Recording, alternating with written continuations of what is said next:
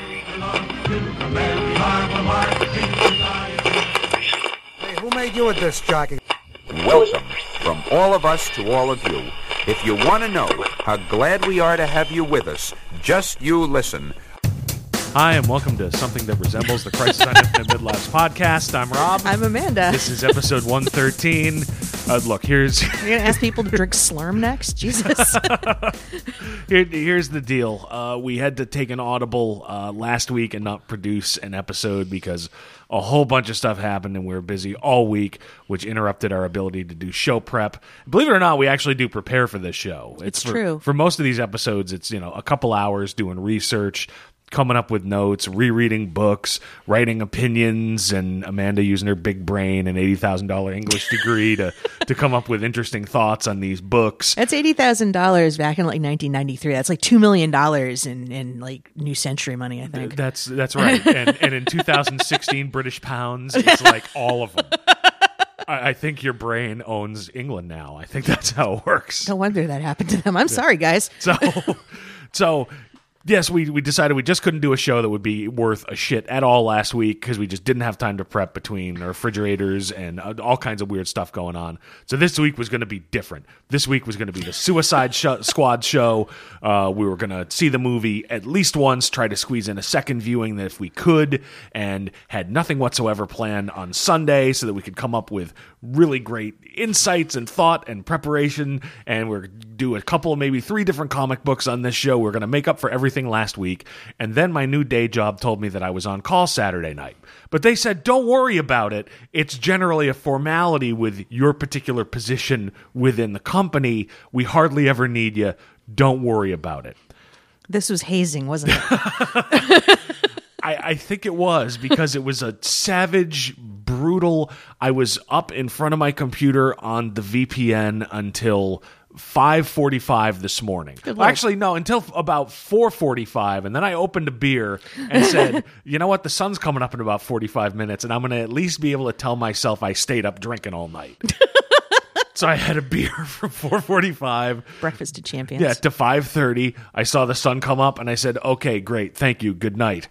But because of that, yeah, the great, oh, we'll spend all Sunday prepping for the show. I've been unconscious for most of the hours in between now, and we're taping this late. You know, late on a Sunday for us, just because I was unconscious all day. I tried to stay up in solidarity with you. I, I made it to like four fifteen or something. yeah. Now the difference is Amanda started drinking at nine last night. so and uh, I did show prep. I about a bottle in, I said I should help Rob. and then I started typing I, in my phone on like Google Keep. I'm like, I'm gonna, I'm gonna, I'm gonna help Rob. I'm gonna share this with him. and share. And thank God, thank God you did. Although it, it, it meant that from about one a.m. on, as I'm trying to solve problems on the computer, I'm also hearing over my shoulder. And another thing, there's a question of what is love in Suicide Squad. What does that mean? I'm like, uh huh. Wait, hold on a minute. I gotta, I gotta kick this script. what is love, baby? Don't hurt me. If you continue with that, I'm not making any promises. So, so yeah, it was. We had grand plans. This is a, we're gonna come back with a show that's absolutely worthy, and I don't even think I'm gonna have time to edit this show.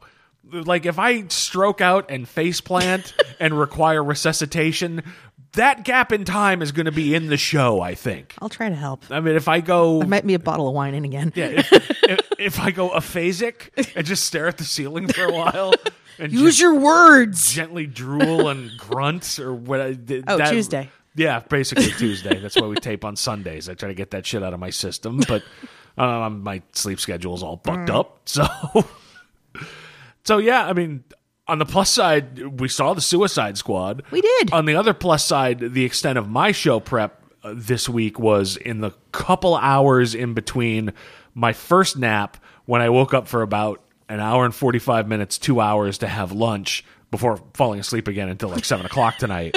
Uh, I read uh, about 25 or 30, what amounted to 25 or 30 issues of the original John Ostrander, Kim Yale Suicide Squad. You I've read been- fast. I've been getting the trades that have uh, come out, and I think part of the reason I I wasn't able to get through all four, uh, I got through most of the the Janus directive storyline, but uh, I found that particularly when you're really tired.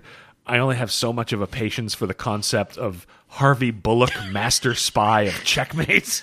What? Oh yeah, it's a what drugs were they taking? The and mid- can I have some? the mid to late '80s at DC were a special time. Jesus. It's uh, like all the rest of the entertainment industry. Ostrander wrote that? Uh, yeah, well, it was the late '80s. I'm sure cocaine was around. Uh, Ostrander, I think, came up with the overall Janus directive storyline. Okay. various people wrote it because yeah, it crossed over uh, across all of the.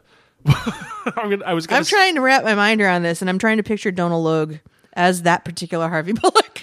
Uh, yeah, j- just doing master spy moves with checkmate yeah. out of a flask. I got a plan. I got a half pint worth of plan right here. yeah. No. But I was gonna say, yeah, it went across all the late '80s DC espionage books, but no, it went across weird books. Like it was in Manhunter Jesus. and Firestorm for some reason. Okay.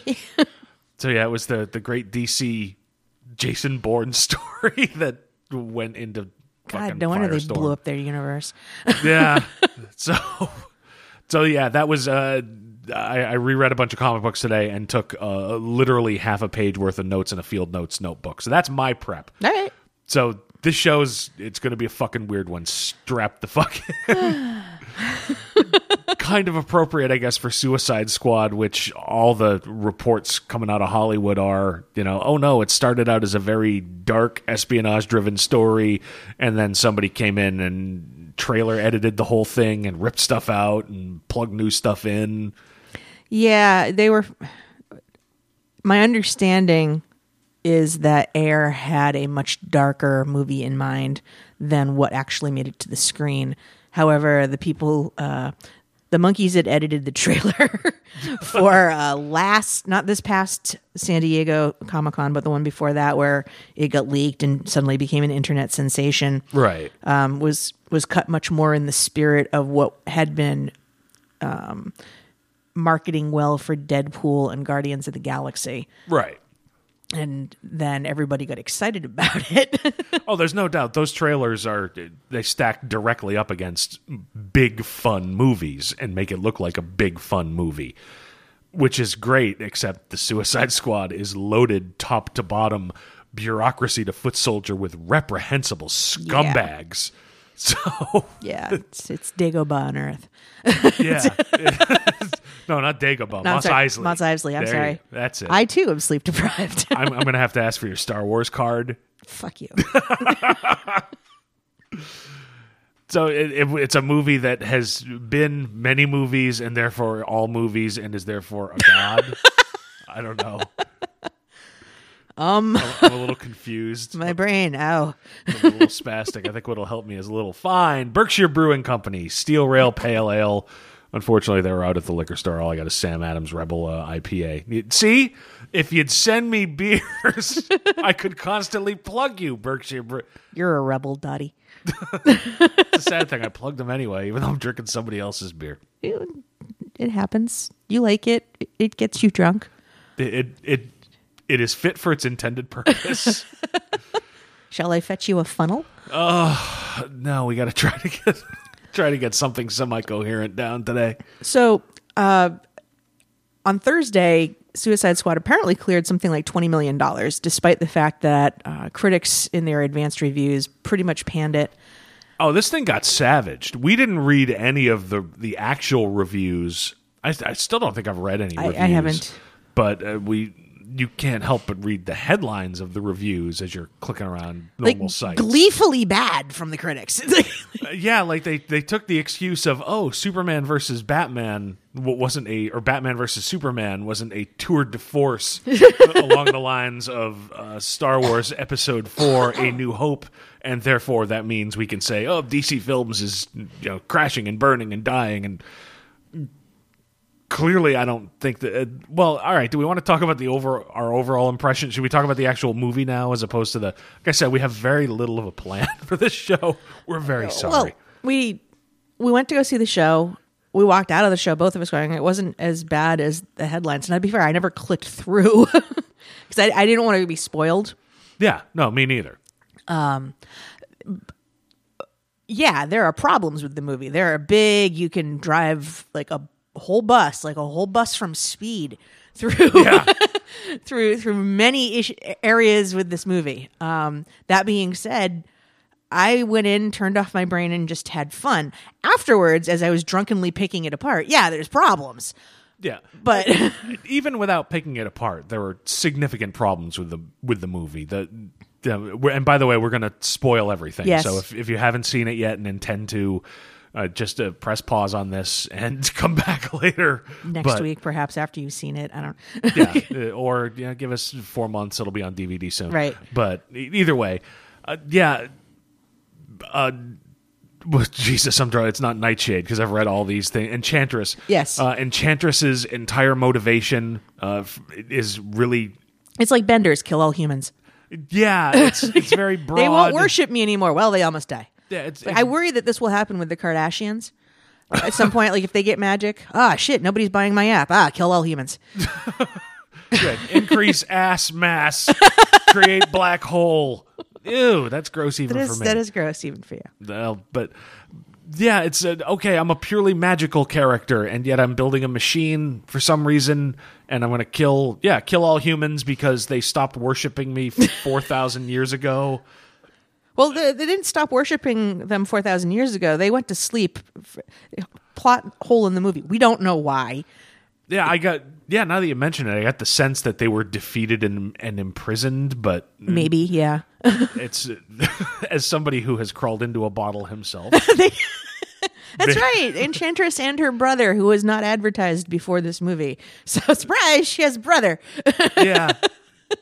So so yeah, her whole motivation didn't make a lot of sense, and yeah, just uh, bringing the end of the world from inside a big federal building with big Ghostbusters effects. At, at one point, Amanda leaned over and whispered to me, "Aim for the flat top." Yeah, there's there's a lot of stuff where you're like, didn't I see this in Ghost, Ghostbusters, the first one?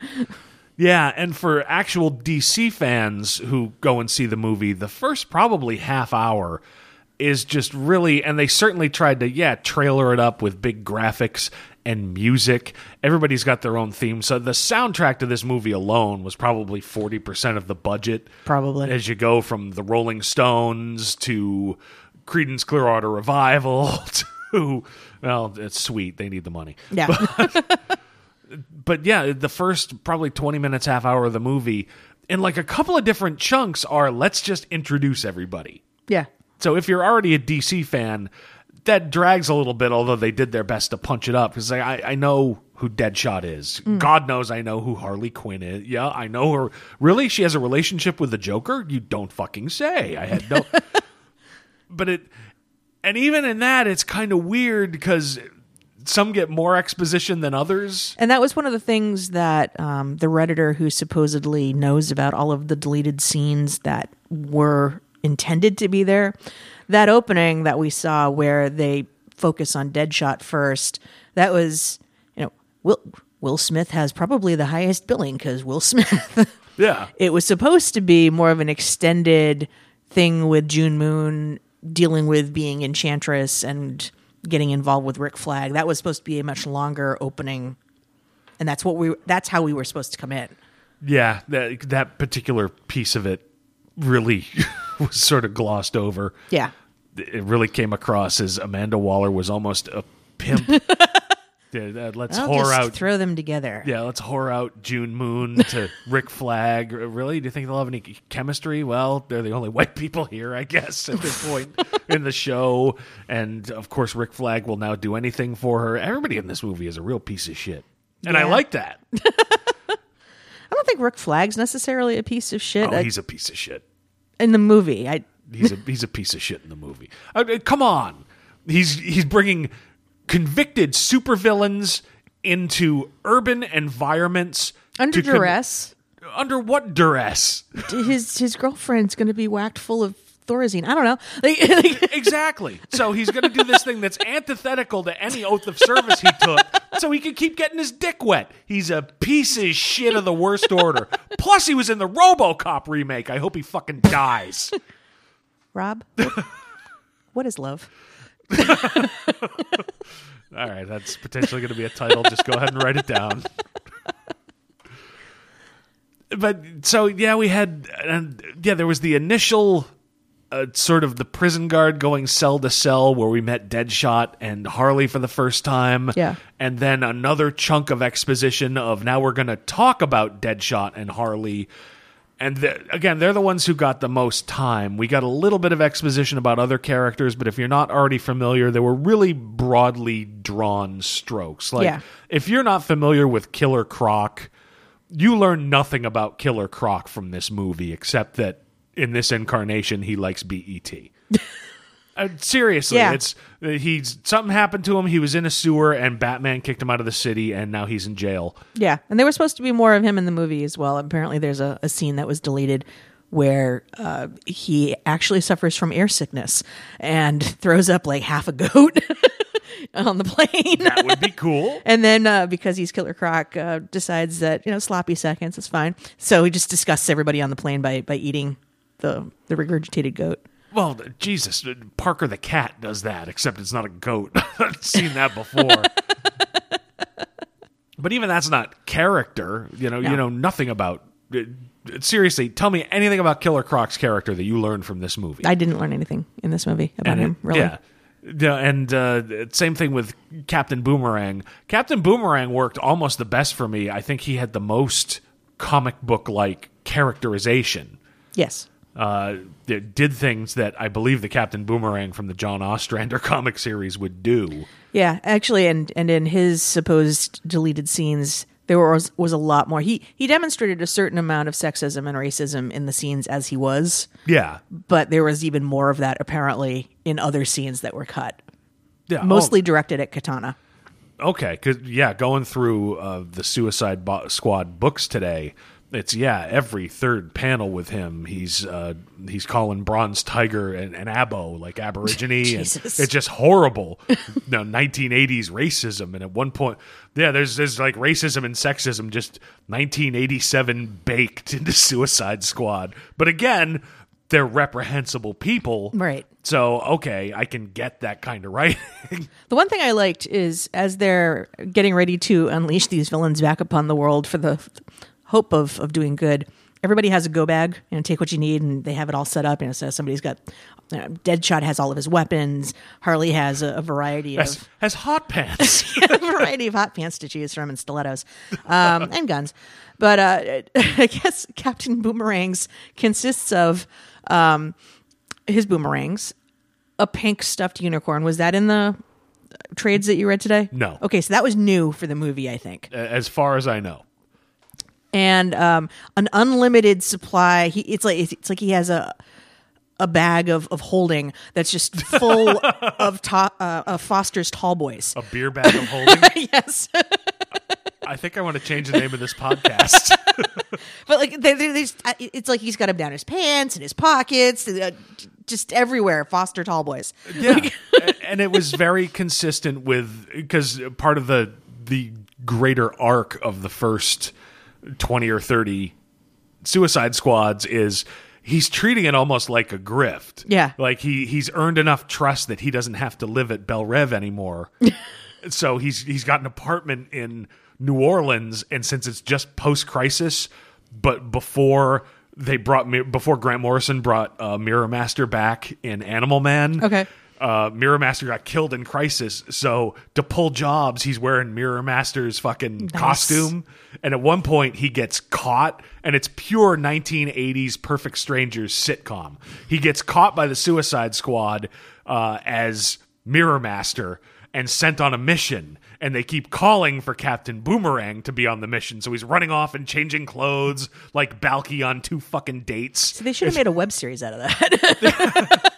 but it's it's just it's so 80s it's it's uh like perfectly it's like oh this is everything about 1987 television culture in one fucking comic book except supervillains are dying. But it's it, but it's that's the kind of character boomerang was. It's uh, completely at ease with himself casually racist a complete opportunist Uh, in in the movie and it was kind of ruined by having him come back. But to me, the perfect Captain Boomerang scene was when Flag breaks the control that controls the bombs in everybody's head and says, You're free to go. And without even a beat, Boomerang gets up and leaves. yeah, not even a bye. Just yeah. So his characterization was the best. Yeah, why don't we? Well, before we go into other particular characterizations, what I'm saying, people got short shrift. Same thing, almost more so with Killer Croc. Tell me anything you learned about Katana. Um, not a lot. Yeah, she's, I mean, it was mostly exposition via other characters. Flag would explain things like, uh, her husband died, and that was the sword that did it, and his soul is in there. And if she kills you with that sword, your soul will also be in there. She's not crazy. She's in mourning. yeah, but it's that's all. You didn't learn anything about her. Yeah. I know no. I I I don't know her real name. I don't even know it from the comic books to tell you the truth. And I read Outsiders from the very first issue back in 1983 or something. yeah. I can't remember the character's name. I feel like it's a Kiko, but I could be mistaken. Uh, that sounds about right, but that might only be because I think that's the name they gave her in Arrow. it could be. But yeah, it certainly. I don't think they say her real name in this. No, they don't. You know, or what her motivation for being with Flag or Waller. Yeah. uh, was. I, I couldn't tell you. Yeah, no, they they don't. I mean, you can speculate. I would imagine that if Waller learned about such a impressive magical weapon as that sword that can take your soul, she would want to have that as an asset. But they weren't particularly explicit about why or any sort of rationale. Yeah. So yeah, we had big exposition on these characters to start with. You know, Diablo was one of the more fleshed out. And the problem is the way they fleshed him out. it was just doomed. There was Yeah. no way on God's earth he was getting out of that movie alive. No, no. The the minute you get into in any movie, you know, I've killed women and kids, and actually it was Specifically, my own. Well, it's- and it just occurred to me because I was saying, oh, I heard or read something where the rules of movies, yeah, if you're a, a child murderer, uh, the best you can hope for is a heroic death in a movie. And actually, it was in Peter Milligan's Shade the Changing Man Oh. in uh, American Monsters, I think it was, in the, in the American Scream arc, where Shade is in Hollywood and there's a, a haunted camera that's putting people in movies. Okay. And it's a movie critic saying, you know, okay, everybody in this room, uh, you could come out of this a hero because oh, you did porn as a child, but you not as a teenager, but you grew up and grew up strong, so you could have a redemption arc. You know, you you killed a kid. The best you can hope for is to die like a champ. And that's exactly what Diablo got. They, Yeah. they gave him enough characterization to number one keep his overwhelming power off the board for most of the movie to Mm-hmm. give other people stuff to do because let's face it when you've got the human torch Yeah. and a girl with a baseball bat Huh, Yeah. you can't see me right now, uh, view listeners. I'm weighing things with my hands. you you really gotta you, it, it's like what they would do with hiro nakamura in Yeah. heroes and Or with Pro- Professor- Professor X in, like, exactly X-Men it's like he's got the power to end this movie in 20 minutes Yeah. we better take him off the board Yeah. so he's got enough characterization to be guilty about using his powers and enough characterization that he can die like a hero to Right. to, to let harley quinn be the one to, to end the supernatural threat that's threatening to destroy the world Yeah, a lot of things ended up, I think, getting skewed based on popular characters that were popular with fans and the desire to try to come up with a movie that was going to compete with the likes of a Deadpool or a Guardians of the Galaxy and somehow redeem the f- critically failed DC universe cinematically. Yeah, th- there was definitely tweaking going on, and we're, I don't think we're ever going to really know what all of it is. You know, Although apparently, and I didn't, I didn't get a number. I did see online today that uh, Suicide Squad has the highest opening of any August movie, and at this point has surpassed Deadpool and Guardians of the Galaxy for the money that it's made. people I think want to like it. Yeah. they want. It's been advertised masterfully. Yeah. to look like a big, fun, violent superhero movie like Deadpool really was. This has some fun moments that I think were probably retrofit in and reshoots. Yeah, yeah, and I, I gather one of those um, reshoots or added scenes was Ezra Miller, who shows up in a cameo showing how Captain Boomerang was taken down, and that was actually filmed by Zack Snyder in London uh, because they had this the Flash suit on hand because they were filming for Justice League. Yeah, I got a real kick out of that. Yeah, I did too. And then he opened his mouth and he wasn't Grant Gustin, and I was like, "Bye, boy." that's that's an issue you've had And I can understand it. That's an issue you've had almost since the casting, and certainly since his little weird time and space dream travel cameo in Batman Yeah. versus Superman. it, Grant Gustin has done a killer job on the Flash TV show. He's really carved Barry Allen and the Flash out you know, as his own. I understand what you're saying. Because because Amanda says every time I see him, it's like, nope, fuck you, kid. We, I got no time for you. the, the real Flash is on my TV. I don't know why they didn't bring him in, and that's it. it No time for love, Dr. Jones. it's been explained by Zack Snyder, who's all all his motivations should be questions at all times. But apparently, he's the one who made the call, uh, and I can under. Okay, great, it's your thing. You're doing it over here. But you know, give the kid a chance. We've we've heard, uh, I think, seventy five words of him as Flash. We've seen him clearly as Flash in exactly five seconds of film. I'm a fan. Suicide I don't have to be fucking rational. Yeah. Okay. Good point. I retract my statement. Um, but it's I, I gotta say I got a kick out of it. Of course, Captain Boomerang has to be captured by the Flash. yes. Period. I got more of a kick out of that than seeing Batman show up to take on Deadshot and Harley Quinn Yeah. because we all knew that was going to happen. We saw Batman and the Batmobile in the commercials, so we knew that was going to be uh, how those guys got hooked. Right. Um, I was surprised actually that Batman was involved with Deadshot. I know that Deadshot supposedly his first appearance is in Batman in the 50s in a completely different outfit. Yeah, and uh, oh god, and there are Batmanologists out there who pull the issue numbers right out of their ass, and I am not one of them. But yeah, he appeared in one issue, yeah, in like the early '50s, and yeah, he was he was just a sharpshooter who wore a tuxedo with a top hat and tails.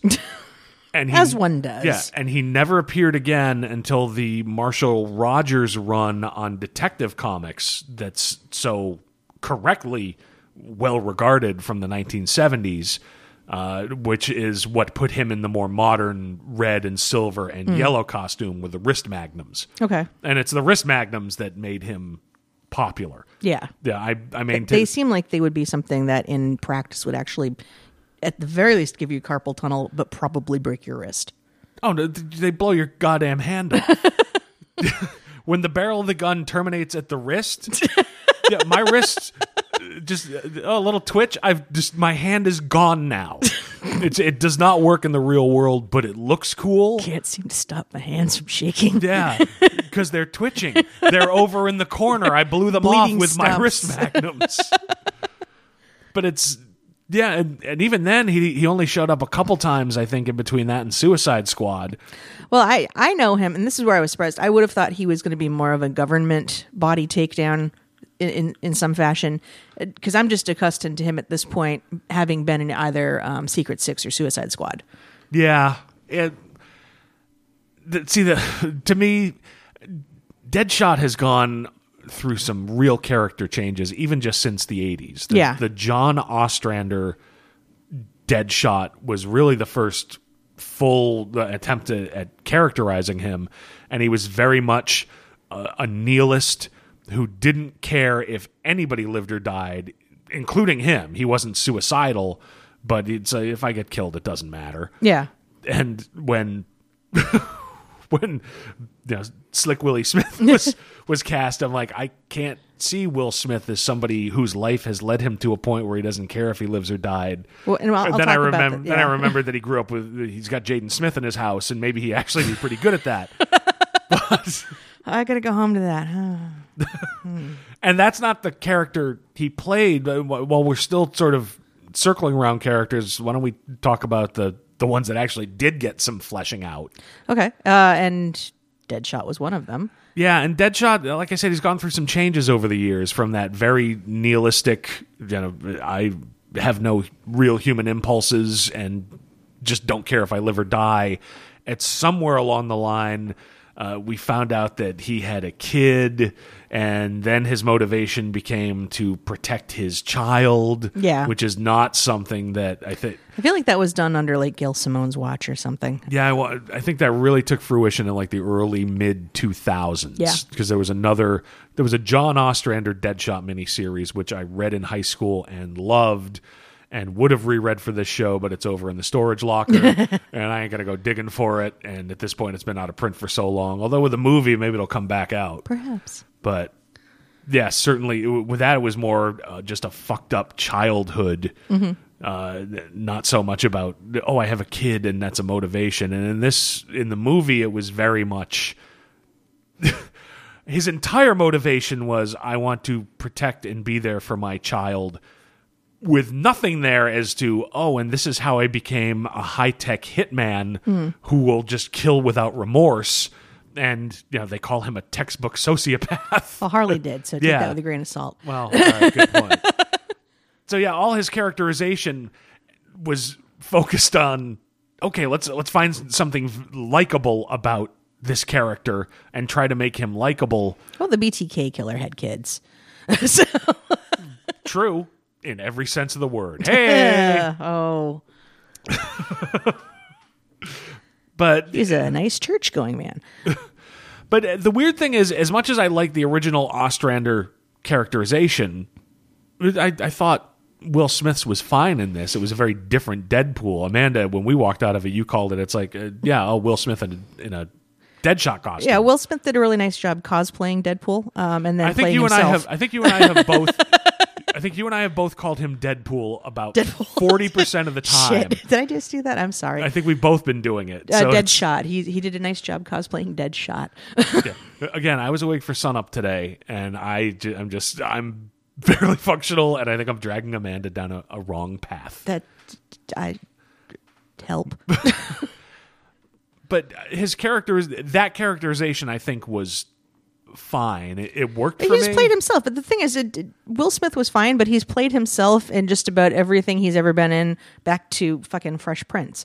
Like, Uh, up to a point. I mean, other than maybe Ali, because he had to be Ali. But he's he's taken some leaps, and when he wants to, they can be interesting. was he Ali or was it? He was Ali. Uh, Six Degrees of Separation. I recall liking that. I think I saw that back in the early 2000s, Okay. and that was very much a different character. I mean, he can act when he wants to, but you know, if you have a money machine that starts cranking out hundreds every time you smile, Yeah. and It's like he did. It was like after Independence Day. He's like, I could just be me, huh? Okay.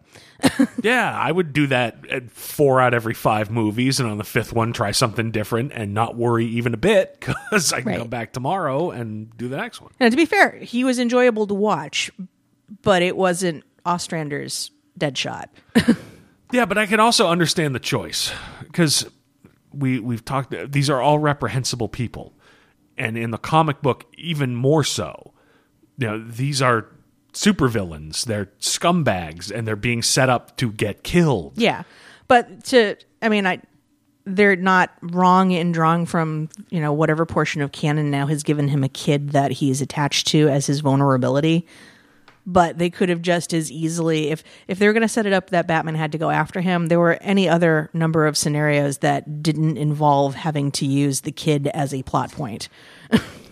I mean, yeah, that's that's absolutely true. But beyond the motivation, just from a characterization standpoint, taking a step back, who's likable in this movie? Deadshot's likable. Deadshot's likable, Harley Quinn is likable.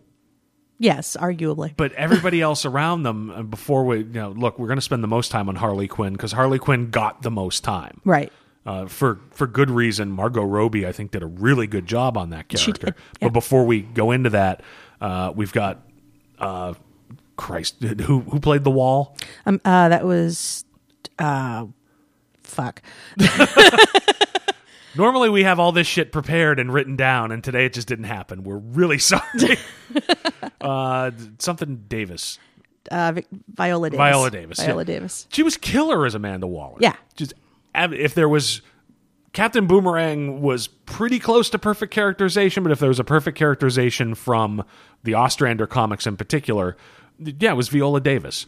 She's a hard ass who will try to put one up on top of anybody who demands loyalty and shows none Yeah. in return and will push and find your weak spot and bring you in and it's all about power and her will and that absolutely came through. Yeah. I mean there were moments in this where it was clearly I, my god the the reveal again spoilers the squad's being sent on a rescue mission to rescue a VIP from this magical incursion.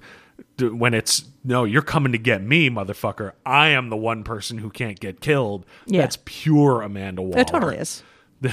When the when the helicopter comes to get her, she's the only one who gets in the helicopter and says, "I'll send another helo." I in no way believed she was going to send another fucking helicopter. Yeah. it was going to be all right. I got out and I need to sanitize this. Yeah, I've got binders full of metahumans. Buy, write that down. That's a possibility for a title. But I mean, we and that was coming after a scene where it's like, okay, I've done all this work with these people in an emergency situation, trapped in this building. They're helping me to coordinate the squad, but they're not cleared to know any of this. So she just executes everyone Yeah. in the room with a handgun. Yeah. just calmly, collectedly, like, yeah, all right, I gotta put this back on my desk. Yeah, and uh, she's not going to send a fucking. she's going to send a helicopter back. At this point, she's like, "All right, I got out and I almost didn't, and the Joker's involved. Y- You know what? I think I'm going to call Batman. Why not? Yeah. You know, Yeah. She- she clearly. You say binder full of metahumans. That's how the movie ended. Right. Uh, yeah, all right, go grab Aquaman. Just flood Midland City or Midway City Midway or City, yeah. whatever the hell it is. I mean, so that was just a, a perfect character directly from the comics of anybody. Yes. Uh, Rick Flag, scumbag. Okay. But it's a, there's so much time spent in the comic book uh, originally showing that Rick Flag had a relationship to the 1950s Task Force X Suicide Squad. That was it was a World War II comic. Right. and why it's one of those things okay I, I get why you're spending this time tying it into the original but does anybody have any fond memories of the original suicide squad I don't think so. Other than they were they were trying to make a case for now this is a a, a legacy franchise that's been around and it's not really. It's it's like a C list franchise. It's gotten more play lately. yeah I, i've never seen an original issue i don't think it was ever reprinted maybe in one of the dc showcase phone books or something but Yeah. so yeah there was a, a huge amount of real estate in the early suicide squad comics to set that up none of that was here but again joel kinnaman played a broad stroke character. Yep he's the world's greatest special forces soldier. And how is he felled? By poon. Lead him by the dick and he'll do whatever you say. And he's he's an asshole for two-thirds of the movie to every one of the main characters that we're supposed to be pulling for. So for all intents and purposes he's an antagonist for most of the movie. Yeah, I mean, and again, um, my my reading of Suicide Squad has been mostly the the latter day stuff. So I'm used to seeing uh, Deadshot in charge of the team. right so it's and and you see within the scope of, of how power is shaking out, Deadshot is for the most part leading the team, if only to keep them from killing Flag yeah so or letting Flag get killed. Yeah somebody could have stepped up and just taken his head off couldn't they Well, no, they, he makes the point. It's like if he if he gets killed, then all of our nanobots and our necks go off. So we gotta keep him alive. It was um, ironically, and here's a horrible pun, and I'm going to say it. Um, a large chunk of it seemed to be capture the flag. Uh, June Moon's little critters, Shoot them. Shoot them both. the faceless drones. So it wasn't like they were killing actual human beings that she was creating from you know actual humans. yeah, they and yeah, we went to see this with uh, Trebuchet and Pixie Sticks, friends of the show, and yeah, Trebuchet made a point of yeah, I love how in all of these things they find some way to make everybody just a faceless monster, so you can kill with impunity and keep your PG thirteen. Was this PG thirteen?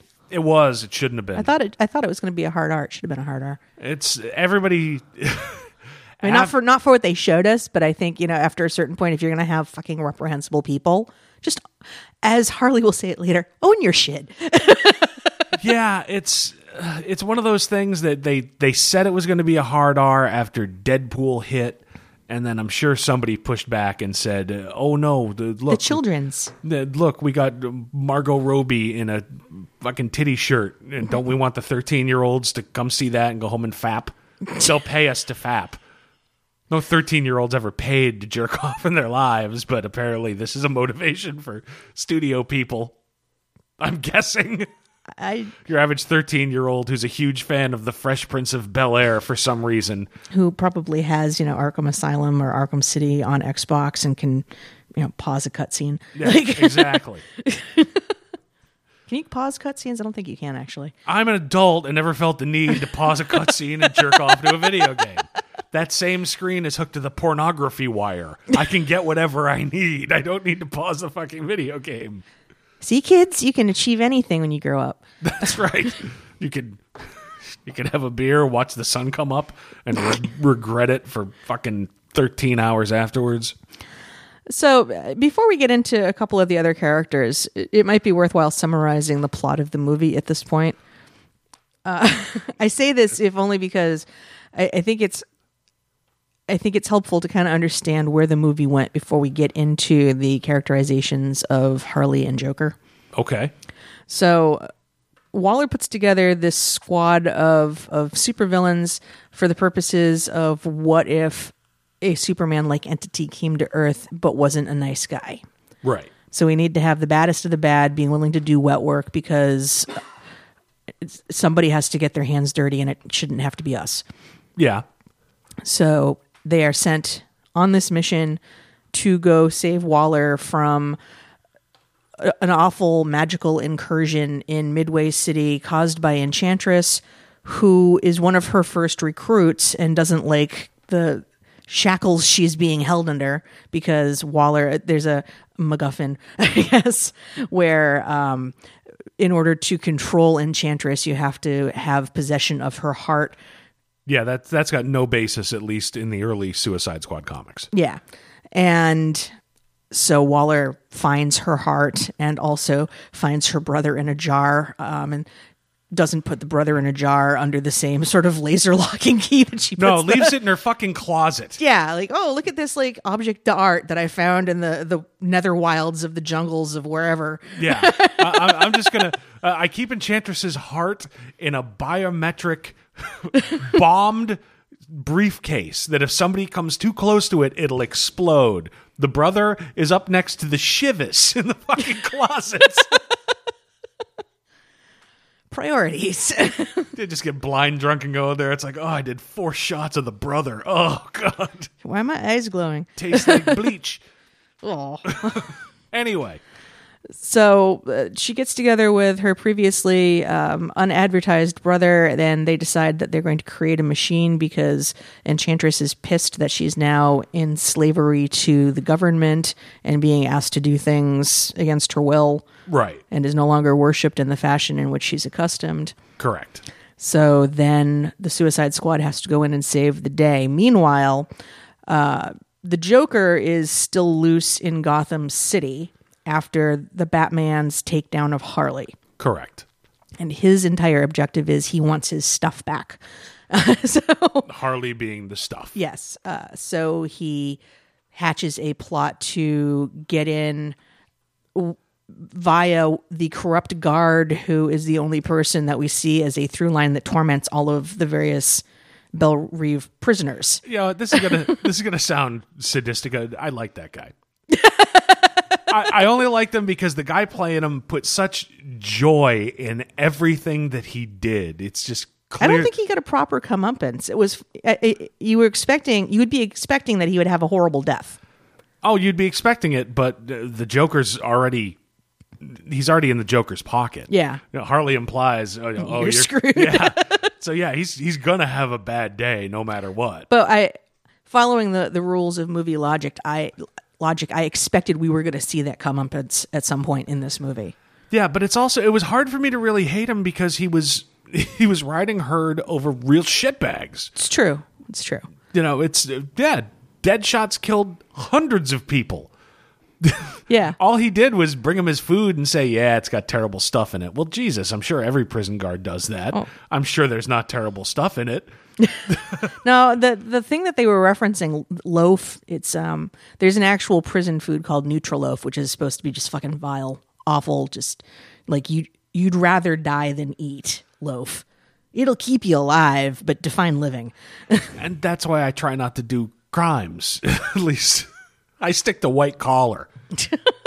Oh, good. Just admit that to our 10 listeners. Come on, we're in the triple digits. We've established it. But yeah, it's he just clearly had such joy. There, there were a few moments where it's like, all right, that's over the top. But you know, yeah, teasing Deadshot, and you know, even teasing Harley until it went to the flashback of force feeding. That was a bridge too far, and I was like, okay, this is not necessarily a likable guy. But the actor brought just such joy to the sleaze. Yeah. even as he's just brainlessly mouthing off while in the clutches of gangsters who are saying, We're going to burn your house down with your kids in it. And he's just so cheerfully oblivious that he's in danger until he sees the Joker. Yeah. It's I just I I like that character in spite of myself, and it's because of the actor. Oh, hell. I I, don't know who that actor is. I thought he was the shit. Sadistic prison guard actor dude, if you're listening, you're the shit, my friend. Yeah, no, he had he had some great lines too. Even when Deadshot was threatening to kill him, like if if he kills me, I need you to smoke him and then like go delete my browser. clear history. my browser history. yeah, it's uh, I'm thinking of uh, Christ. Who, who is the actor who played the Stooge in uh, Galaxy Quest? Who then? Uh, well, no, he he became a, a bigger actor. He was in. I'm trying to think of the latest thing he was in, but he was in the Chuck Barris movie. You know, Confessions of a Dangerous Mind. Okay. I can't think of the actor's name I don't know. but he he became something, and it was because of this kind of breakout performance in Galaxy Quest. Okay. The, you know, sadistic prison guard dude. I, I'm plotting a plotting a similar career course Bright for future you. for you, sir. Exactly. We've gone off on a tangent Uh, we just have. because I like this dude. Yeah, well, that's just it. Like, I think whether or not you like this movie or don't comes down to whether or not you enjoyed the characters and, and how they were played.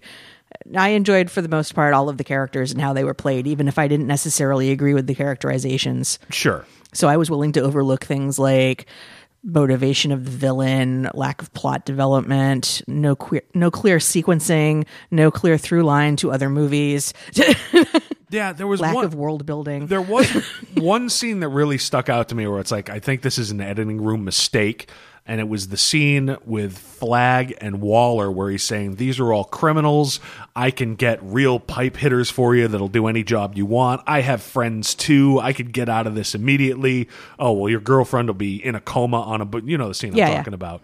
That scene was cut in after we'd spent about 10 minutes with Flag, with all the individual characters, generally treating them like human beings, allowing Deadshot to have a loaded gun to show his skills, you know, bringing Diablo and try to talk to him. And so he's acted like, yep, okay, these are people worthy of at least the minimum of respect you would afford a convicted criminal and then ranting, "No, I want no part of these people." It really felt like a weird editing mistake, and there were there was weird editing like that in a Yeah. few places in the movie, but that's one that really stuck well out. and to me. that's th- and that speaks to sort of the frankenstein nature of this movie there was a movie and then there was a bunch of reshoots and new scenes and then a, a re-editing yeah. I mean, the latest rumor is that the people who edited that first trailer, Trailer. came in to do the final cut of the movie. Which okay, I could yeah with some of the graphics and visuals and music. All right, I can kind of see that. That's very possible, I'd guess. But so the the movie ends up that we see uh, joker and harley's love story play out in flashback and in real time on the occasions where joker gets close enough to try to get her back yes, surprisingly to me and apparently to a lot of the audience is in the cut that we see harley and joker seem to have a relatively um, loving relationship even though there's a certain amount of abusive power. There definitely is that scene in the club where he gifts her in air quotes to the dude with a shit shot in his face. yeah. Yeah um, but you don't see the the kind of outright abusive relationship that you if you followed say uh, Batman the animated animated series, Mad Love, some of the other once she broke into the comics, that sort of level of abuse you don't necessarily see outright in this cut.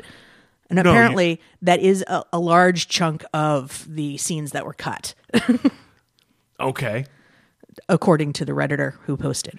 Well, I mean, at this point, haven't they already greenlit a Harley Quinn movie, a standalone? That's what I've heard. Um, Margot Robbie did such an outstanding job breaking out in this movie. I mean, she, well, I mean, she kind of broke out in other things. She's in Wolf of Wall Street, and she's in that other thing with Yeah. Will Smith. But It's on the TiVo. We'll get to it. the apparently she's she's gotten the green light to have her own Harley Quinn movie, and she's going to executive produce it. Beyond that, I don't know what status it's at. Other than in, I don't know if it's in development. I don't know if it's That's kind of surprising to me because all the producers listening to this show, you'd think one of them would have reached out for fuck's sake. call me. uh, in any event, uh, it it would be interesting to see a director's cut of this movie. Although Ayer is on record currently in interviews saying that there won't ever be a director's cut. That sucks. Yeah, um, and when, that that sucks just briefly because the ultimate edition of Batman versus Superman makes it a better movie. Yeah, and I, and I I think it comes down to though there's such a, a wild incompatibility between Ayer's vision for this movie and then what the studio suits wanted. Which is pure speculation, but there's been enough speculation. it's probably safe speculation, but it's speculation. That if you edit back in everything, then you're going to have a completely different movie. And I, I'd be kind of okay with that. Yeah, the the movie sets Harley up apropos of nothing other than the fans really like her to be the ultimate winner in the end of the battle between Enchantress and the Suicide Squad. Yeah, incongruously, why is the girl with the baseball bat going in there and snatching the heart? Kalima out of out of the enchantress. Son of a bitch. other than you know oh bitches battle like like it would have been like somehow more jarring had it been you know a, a guy taking out the girl at the end when they made blatant statements over the course of the movie that all of the male characters had no problems hitting a girl like Yeah, but you know what? That kind of made sense to me because to get that close to Enchantress, she had to manipulate him, and Yeah. she had shown the ability to manipulate men all through the movie. Why not manipulate a woman?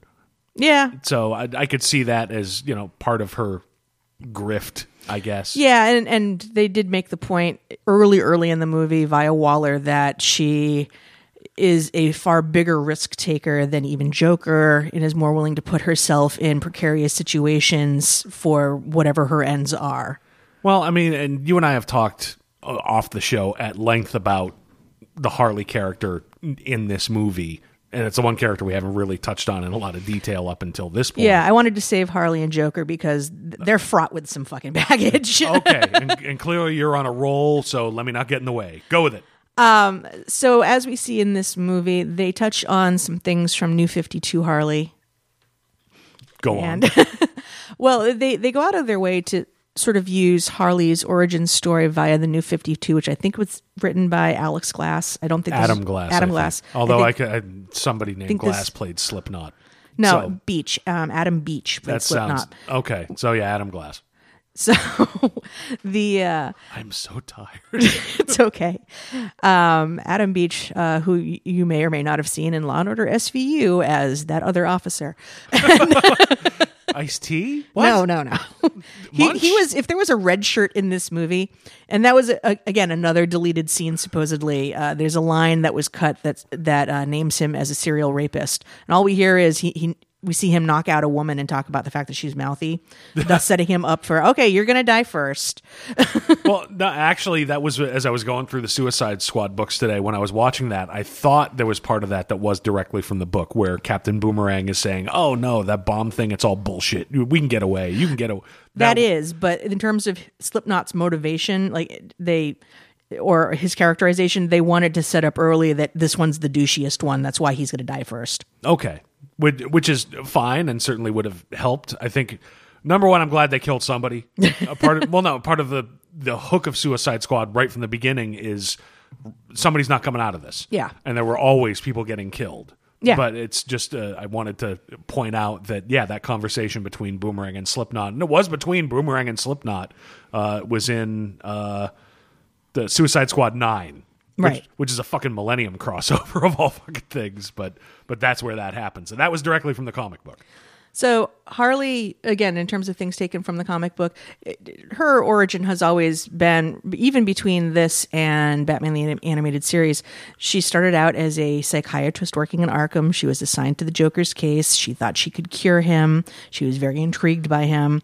Um, and then falls in love with him because she sees that he has a twisted, beautiful mind. And she's so wrapped up in wanting to save him, and then eventually kind of comes around to his worldview. as one does. As one does.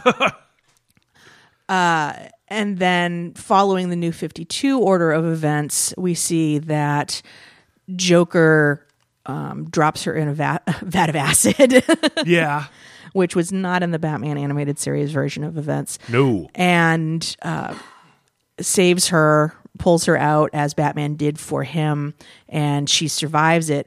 I've always wondered, and this is just a complete aside do we had, has anybody ever investigated whether or not there's a group of metas who if you just drop them in a vat of acid their metagene then activates Uh, I, I don't believe anybody's investigated that because that would be a horror comic of the largest order of magnitude. well because what's implied is in the new 52 and we may find this later on depending on what they choose to do with harley as a character that joker had seemingly been experimenting doing that she wasn't the first attempt at a harley yes. we don't see that in this movie no, we don't.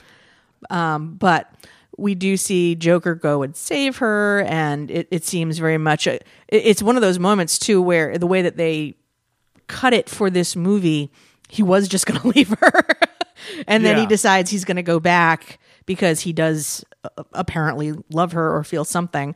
So it's a very gallant swan dive into the vat of acid to save her. Well, you pointed out that there were some visual cues of the screen sort of pulsing or color changing that indicated the Joker snapping in and out of attitudes or insanity, which you saw, and I, in Yeah. retrospect, it's like, yeah, they did do that. and and there were there was I thought that there wasn't for Harley, but in retrospect there was in the flashback scene that Harley had when she remembers being force fed by doucheguard, and Okay.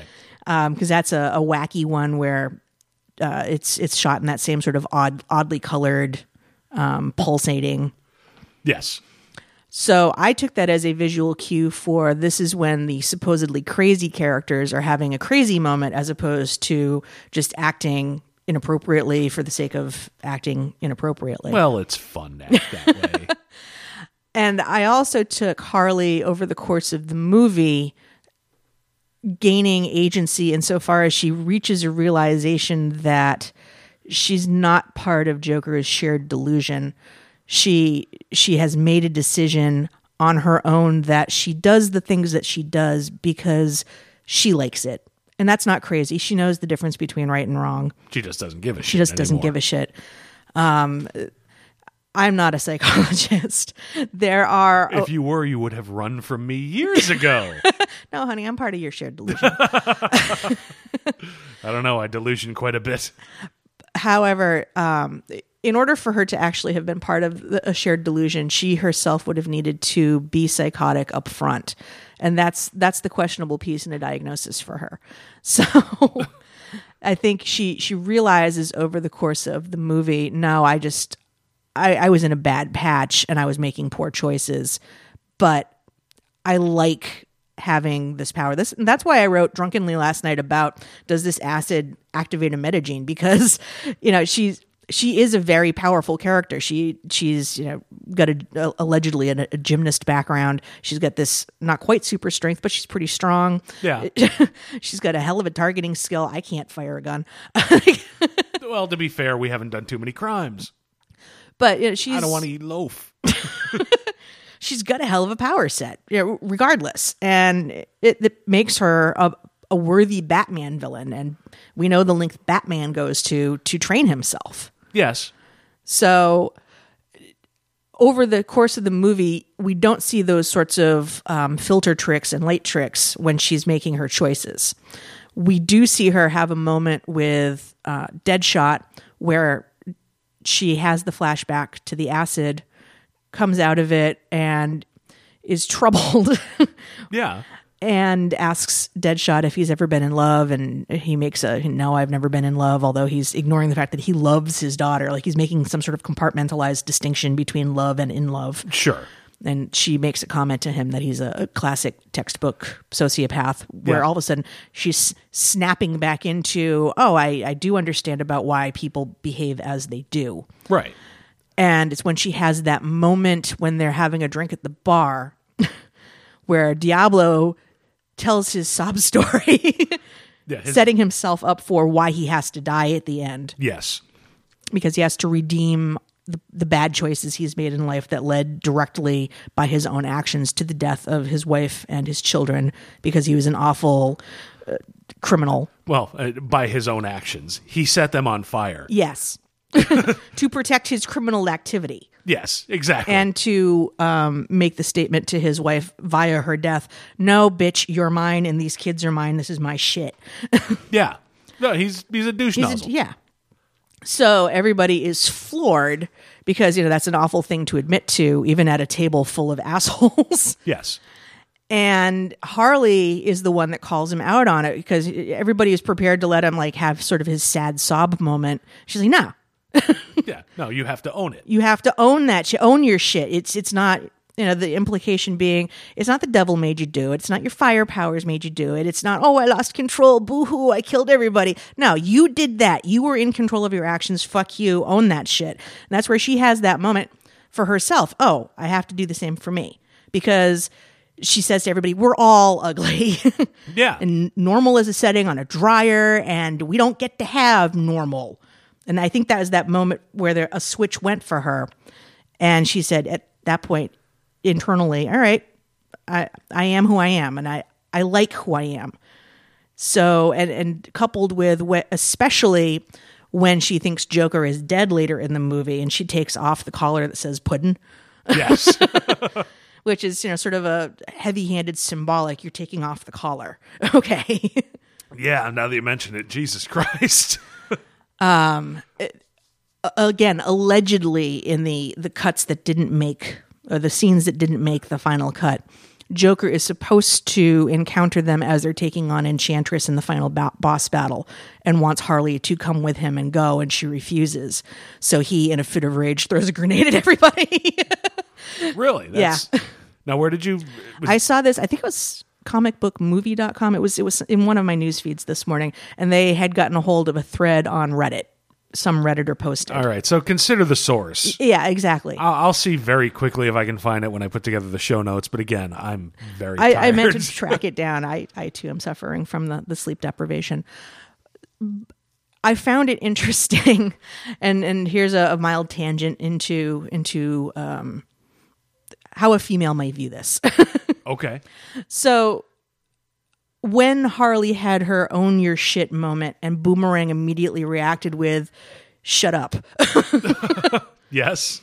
Um, as as Boomerang's character would do. It's in character for him. But it was immediately a woman says a thing that's a dude doesn't want to hear. So it was a very stere- stereotypical no, we have to shut you down because this is contrary to what we want to hear for ourselves. God damn it, Amanda. That's stupid. And you're stupid for saying it. I was per- particularly affected by this insofar as I had recently read on Boing Boing uh, dot net. Cory Doctorow had posted a link about the idea that there was a study that was depicted in this article, and we can put the uh, link up maybe in our show notes. If you got it, yeah. I do. Uh, the idea that dudes just hate chicks talking regardless of content. Doesn't matter what they have to say. It goes back to Roman times. They, they had like a term for it Jesus. because Okay. it, it goes back to the the first time a woman was actually allowed on the Roman Senate floor, and she was described as upbraiding the poor guy that was trying to talk, and it was like hearing somebody bark. Was- and and it ties into why Hillary Clinton will never say anything ever that anybody wants to hear because she just opens her mouth. That's the problem. And Uh, I'm not sure I agree with that, but okay. yeah, I'm just saying this article exists out there in the world. And honestly, it made me think more about at the very beginning of the movie how things open with Amanda Waller, who is clearly, if anybody has nothing to worry about in terms of taking shit from anybody about their ideas, It's the wall. It's the wall. So she she pitches her vision to this table full of men at a, an intimate dinner. And then in the next instance, we see a guy give that same exact pitch Right to the Joint Chiefs of Staff. yeah, that's true. Actually. and then turn it over to Amanda. So when we have this sort of seemingly parallel moment, and Harley doesn't need anybody to pitch things, she's going to say what the fuck is on her mind. And if you don't like it, she'll take a baseball bat to you. Yes. Um, I thought it was actually a very empowering moment for her and a, and a, and a necessary truth that the reprehensible douchebags needed to hear. You have this power, use it how you choose to use it, but own it. Actually, yeah, and it's it would be a key moment for the character. I wish if that Joker stuff were real, that that were there, because I think all the elements yeah are there that you're saying, but there are things that are missing that could have made it hit home more. Yeah, and and and so we're left with again these sort of visual cues that show that her agency is continuing to grow and that it she wasn't acting out of if there was insanity, she's moved past it and now is just making her own choices, right or wrong, mostly wrong. Well, look, if your agency is wow, I like acting amorally, yeah, you're gonna have a bad time. yeah, and but that's not insanity. no, not at all. Um, and and if if it was insanity, she wouldn't have been at Belle Reve. She would have been back at Arkham as an actual inmate. You don't get given a life sentence if a, a court of law finds you guilty and there's no you know reason of insanity in there. There's a reason that, that there's a phrase "reason uh, by reason of insanity." Yeah, um, that, and, and if you get that tagged on, you don't get a death sentence because you're sick. Yeah. John Hinckley, case in point. every every criminal in a costume in Gotham City, for Christ's sake. Yeah. So, and that's why they always leave Joker as he ends up going to Arkham. He never ends up going to Belle Reve. No, no, I don't think Joker was ever part of Suicide Squad. Old Suicide. Squad. But I'm saying in the comics, period, right, he never goes to a real prison. He only goes to Arkham. right. No, that's true, and yeah, Harley does end up directly in prison, especially considering one in one of the big graphic scenes. You know, where the, in in the early one where it's like, oh, we're introducing a character and we have graphics. One of the things I don't know if you noticed on her graphics was claims responsibility for the murder of Robin. Yes. or, or was was involved in the murder. I forget exactly what it said because at this point my own name is fading in and out of my parietal lobe. So, so how much Batman may have influenced? No, hard time. God damn it. So the by the end of it, you're left with these visual cues. She takes off the collar. Um, at the beginning of the movie, she is wearing this weird white outfit that seems to be made out of. She like ripped it to shreds so that she could make a fuck swing in her trapeze in her cage because she's got nothing else to do. yeah, no, and you pointed out it looked like a straitjacket, and Yeah. considering it said "burn after wearing" on it, that wouldn't surprise me at all. Yeah. Um, but by the end of the movie, she's in orange jammies just like all the other criminals. Orange jammies, sitting, reading with her espresso machine. Yes. Enjoying a fine coffee. Yes. And all of these cues that you mentioned are blown right the fuck away when the Joker breaks in and she grabs him in a big hug and the movie ends. Right. And that that actually kind of troubled me as an ending. Honestly. I I'm kind of with you. Particularly as we had the conversation because a lot of this stuff went right over my head as I was watching the movie, the the cues of her potential not sanity coming back, but the understanding of I'm not crazy, I just like doing this. Well, I, I, I'm kind of hoping this will lead to all right, I like doing this. Now that I've got a better sense of myself and feel more strongly in my own agency, if I am getting back together with Joker, presumably there will be some other movie.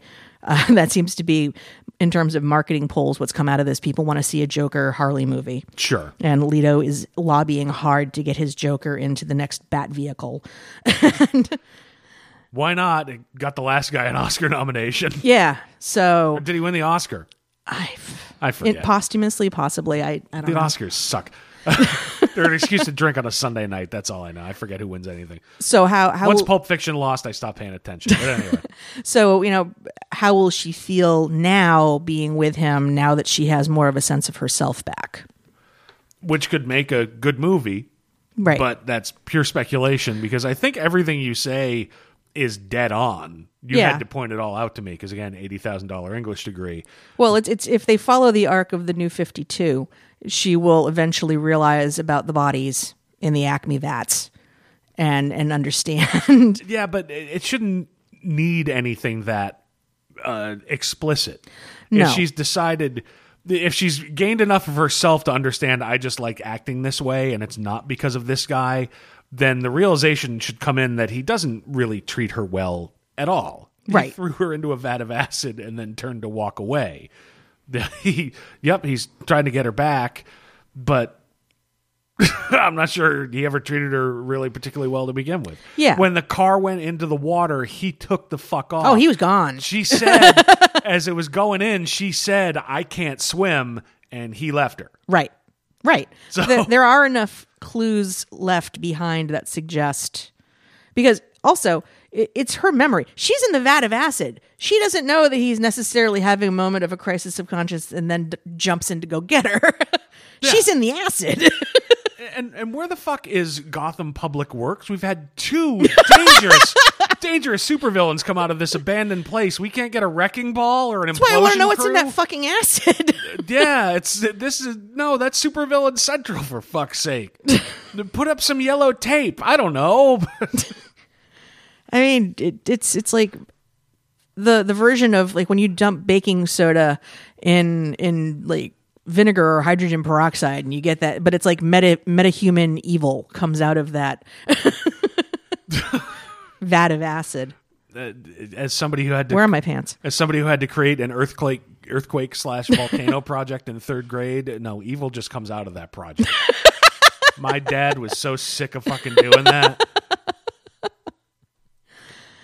So that brings us to i i think that's i think margot robbie had enough to work with regardless of of what edited cut finally made it to the the screen she had enough to work with to come up with a strong characterization but i think it was also because her character was written the strongest Oh, absolutely.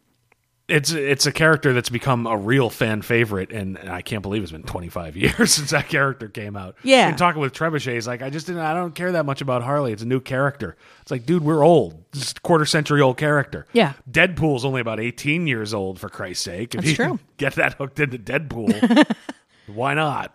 how old cable then And uh, roughly the same. Same. Look, that was that was mid '90s comics, and if it wasn't Vertigo, I wasn't reading it. okay no, that's that was the one other hell of it. it. If you've got, I think it's the the second Suicide Squad trade. It has a Secret Origins of Nightshade hmm. that is an early book drawn by Rob Liefeld. oh jesus and there's a panel in it where Nightshade is shaking hands with Amanda Waller, and they're facing each other, so they're both in profile, and he's got Amanda Waller's right hand out and Nightshade's left hand out, so they're just sort of awkwardly clasping hands because he couldn't figure out how to make the hands cross, or he thought, nah, that looks stupid, so it looks more natural that these people are clutching at each other's hands like one has the cure for malaria. It's just it's an awful, awful fucking panel. it's like the Captain America's tits panel. You look at this and it's like, oh man, this guy made how many millions of dollars? Uh, this this is yeah, he has no understanding of human anatomy. It, it, it, it makes me think that he probably thinks lesbians do it by scissoring. It's just hey, hey, look, the man loves comics, and with his awesome line of comics in the last few years, he has brought in good, solid talent That understand let- anatomy. and let them go. I, I can't. I can't look at the things that he draws. I try to. I try to give him as much credit as I can, yes, given the fact that it was his art and art that aped his art that almost drove me out of comics in the 90s. I have gone on another tangent because my brain is sort of sloshing in fatigue and alcohol at does this your point. robot br- be- brain need beer? beer? It God, need- I can't even talk now. Yeah. Oh, What are you that- doing to me? so Don't worry about it. This is just a radio show. You don't need to Welcome talk. to our shared delusion. Uh, so that brings us to then necessarily Jared Leto's characterization of the Joker. Well, no, just one last thing before Okay. we leave Harley. I think Margot Robbie did a solid job of not aping the Yes. animated series voice and character, but uh, paying a certain amount of tribute to kind of the accent and having enough of it there. So, so it was. Yep, that's definitely Harley Quinn. You know, old school Harley Quinn, but not necessarily. Yes. Um, and she I don't think anybody is going to really ever touch Tara Strong's voice characterization. So I, I think it was wise of her not to go down that road. She did have an accent, but it wasn't to the point of some sort of awful Fran, Dr- Fran, Fran Drescher, Drescher, yeah. parody. and I thank her for that. Yes. But again, that goes back to um, you know, people don't like to hear certain voices, yeah. particularly from women. No, uh, nobody. That voice from anybody. You know, the cutest talking dog. I would stomp to death if it talked to me that way. It's a the the one thing is hey. stop it. He was wrong and you knew it. Stop it. As I play right into your. oh, the Romans had a term for it. You shut up. Stop it. I'm the bad guy. We'll we'll put the link up. It gets into women do a couple of different things to try to avoid having dudes jump on them when they try to talk. One of which is to pitch their voice lower, sometimes unnaturally so. It becomes something called vocal fry. And the other is that sort of thing you do when you, you're trying to talk up. It's called up talking, so that it sounds like a question, so that people don't jump on you for having an opinion. You know, so Uh, sort of like this. you rat bastard. I'm sorry. but I, I think you know I, I I got the link because Harley cannot be accused of having a voice that is melodious, regardless of who's characterizing her. Definitely not. No. So And uh, yeah, this movie was just yet another thing, and and this is recent with the character. It's we talked about this outside the theater the other day. The the idea of Harley Quinn as fuck toy is only as old as the Batman Arkham Asylum video game. right, That's not a character trait that has been there for 19 out of the character's 25 year history. yeah, and actually Bruce Timm took such issue with it that I, somewhere on YouTube exists a video done in his animation style where he takes he takes issue with the the over sexualization of the character. like he has her depicted in like garters and shit like that. It's like weird and jarring.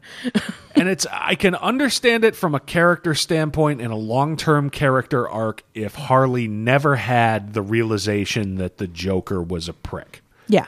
If it's really an abusive relationship that goes on and on and on, then maybe you decide, all right, well maybe if I was more of a slut for him or something like I could see that. But the character grew so much from just being in the comics before that video game ever came out. I never understood why they did that, except oh, fanboys. Exactly, exactly.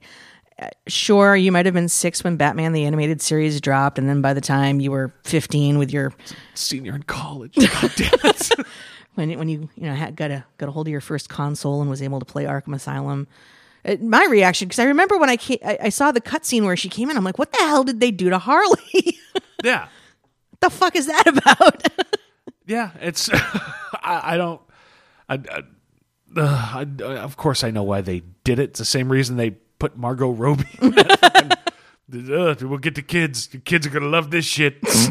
And, and then, unfortunately, in the new Fifty Two, they latched onto it with both fucking hands. they really did. They But- did.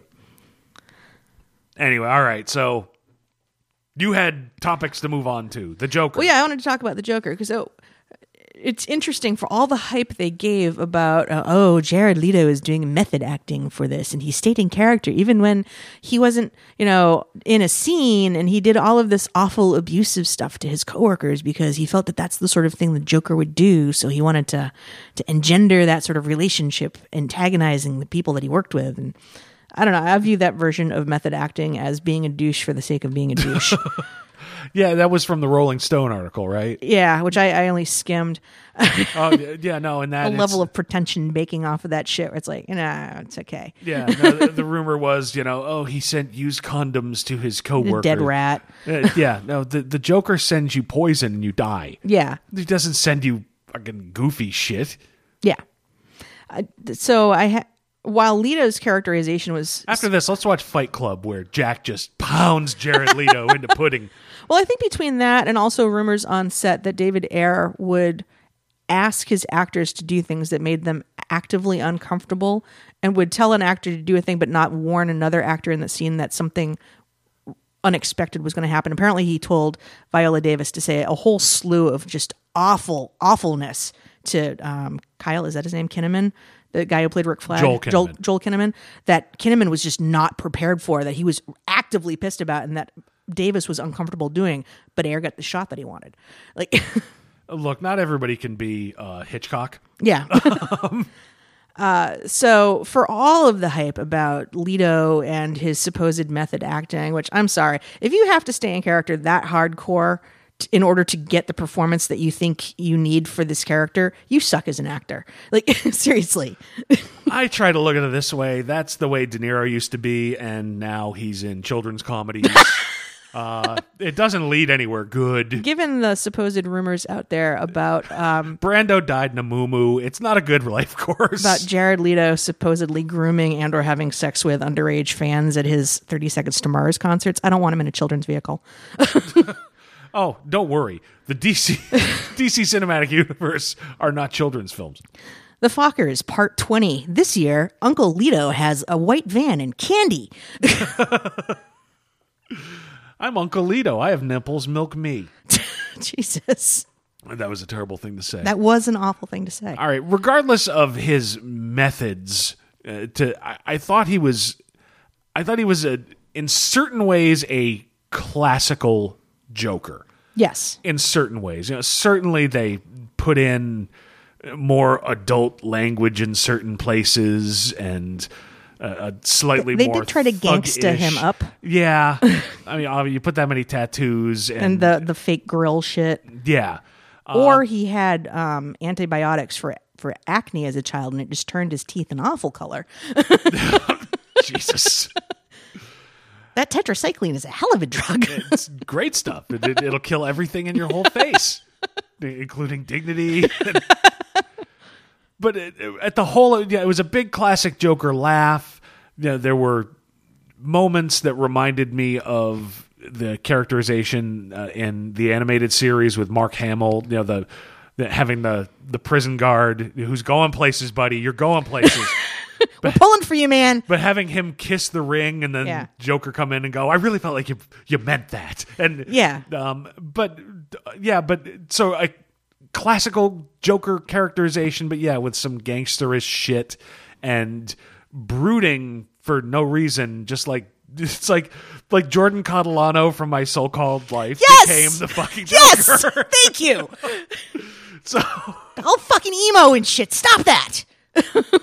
but it, it wasn't a groundbreaking performance the way and uh, i was going to say the way that heath ledger's was but it's still if you get enough beers in me and apparently i've had enough i'll i'll say his performance was nothing but john smith from seven Yes. in makeup Yeah. with a, a larger part of the movie I don't disagree with you. I, I think that is a very valid assessment to make. but as a joker character Now I kind of want to see Kevin Spacey's Joker. That would be. uh, i don't i've seen his lex luthor i'm good i'm good thanks I don't know. I think he'd make an okay Joker. and he'd make him stop making stupid cat movies. Oh that was just a paycheck uh, i'd do that i'd do that movie Paid vacation, where for half- apparently he just spent a lot of time playing ping pong and not doing House of Cards. Nobody knows what we're talking about. It's you'll see the poster if you go see Nine Suicide Lives. Squad this week. But yeah, you might see the trailer. But but yeah, it was it was not a groundbreaking performance. It, it was all right. It was fine. It didn't do anything for me to say, "Wow, that's a whole new interpretation of of the Joker." But to spend The all one of thing I did like Yeah. was that and, and this had nothing to do with his performance. In this, he was written as somebody who is involved in crime that involves the taking and making of money yes, which is old school. The Joker is the clown prince of crime. And really, ever since at least The Dark Knight Returns, the Joker in almost everything has been nope, I'm just here to kill and do murder and fuck with Batman. right. And and that's fine. That's a valid characterization of a complete psychotic, but yeah, just sort of the implication of oh no, this guy's an actual criminal who's actually making people even in the the Dark Knight, he stole all the money and then burned it.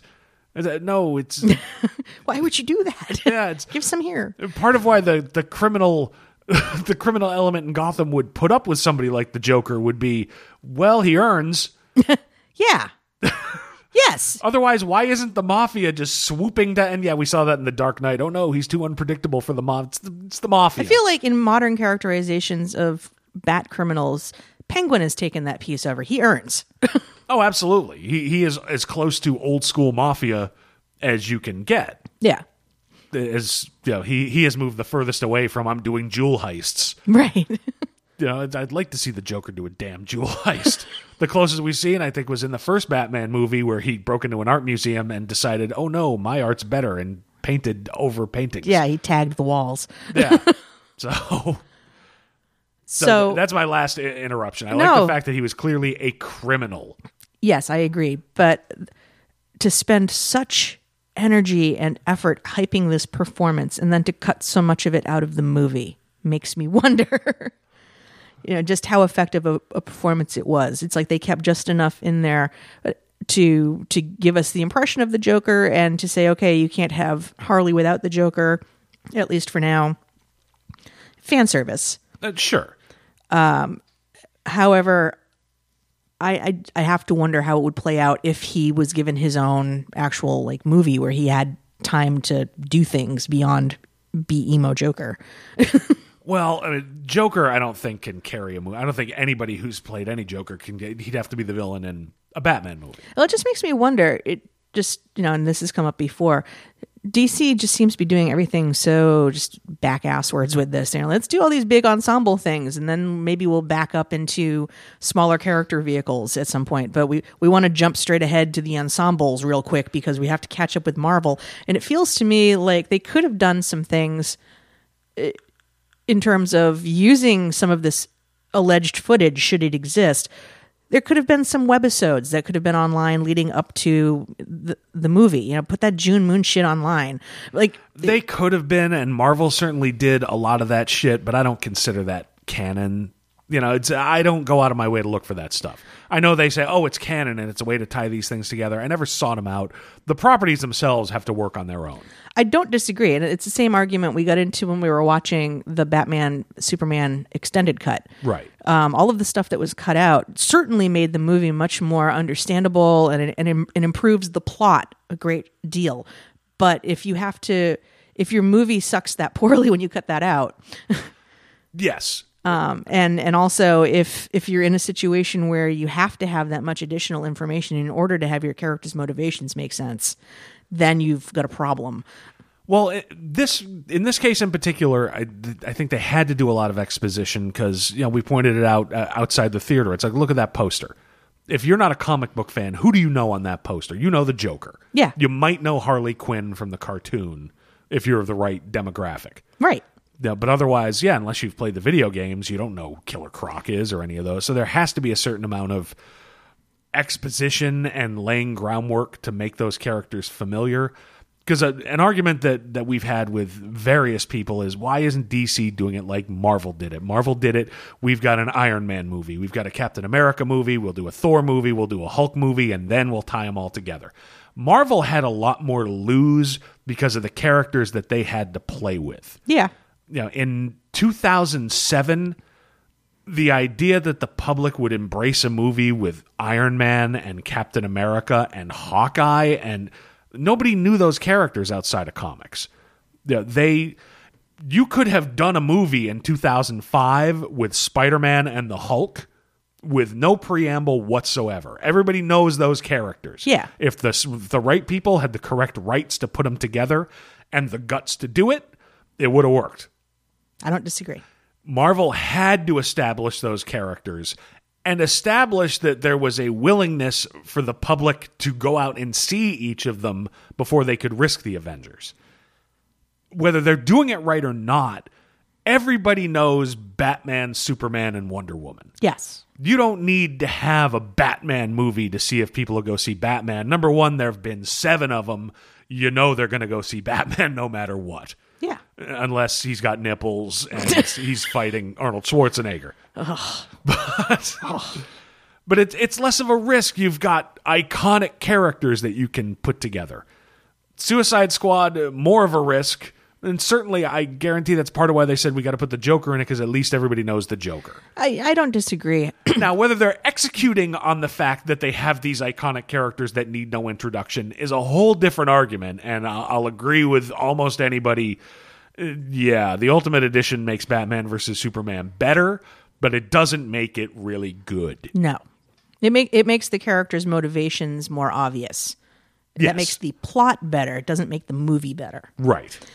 The the only reason I bring up the idea of webisodes and things to have online to flesh this out is not all marketing is for us and our age anymore. This, This- is kids like that shit. Uh, this is true, and and I can understand that, and it certainly might make people excited for the product, but I don't consider that part of the product. The product is the movie. No, but when you then go to bundle everything up in a Blu-ray and you couldn't be half-assed to go, you know, asked or whatever, you couldn't be bothered to go looking for. Yes. I believe you were looking for the English arst. You can't be arst. I'm a nasty piece of work. Ask anybody. anyway. I miss you, Constantine. I hope you show up in Justice League Dark. Anyway, we'll talk about that in a minute. Yes. The, uh, the uh, then that could all be bundled into whatever Blu-ray you drop. Yeah, absolutely. And I've watched those webisodes, the Marvel ones on I watched them for Doctor Who, and they had things like Pond Life and all that shit leading up to like the exit of the ponds. Uh, right. So uh, yeah, I'll watch them on the Marvel Blu-rays I get, but it's I don't consider them canon. You know the way it's like uh, Or essential. I think the word you want is essential. yeah, they're certainly canon, but they're not essential. It's Yeah. uh, I realize the Agent Carter ones got that show made.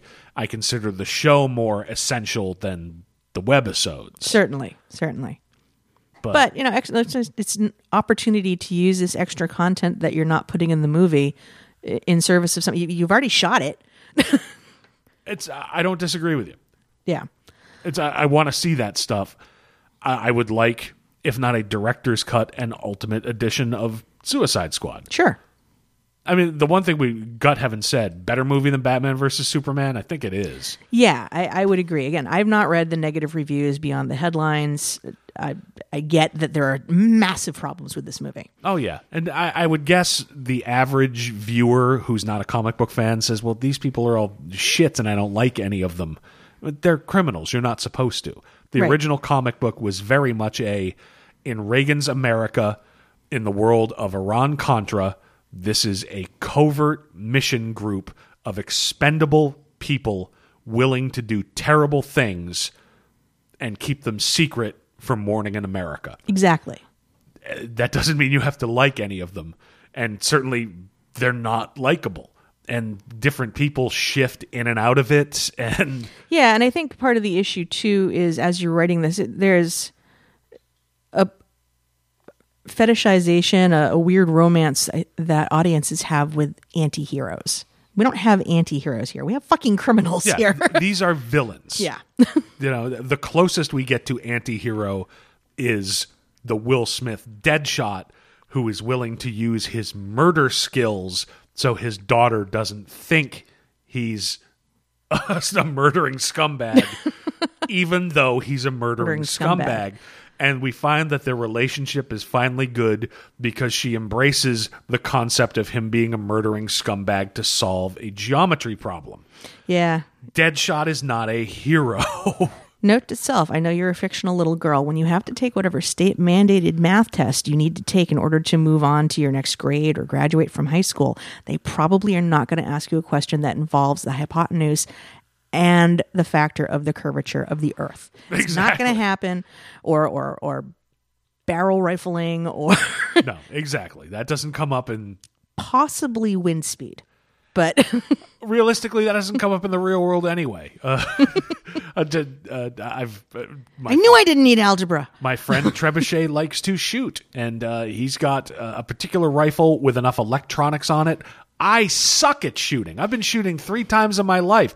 I can hit a target 100 yards away. I don't know shit. Then you'll be fine or he'll be fine in the zombie Yeah, apocalypse. I'm not dead. Shot. I'm dead in the zombie apocalypse. I won't, I won't make it to his house, and if I do, he'll shoot me because uh, I'll be useless.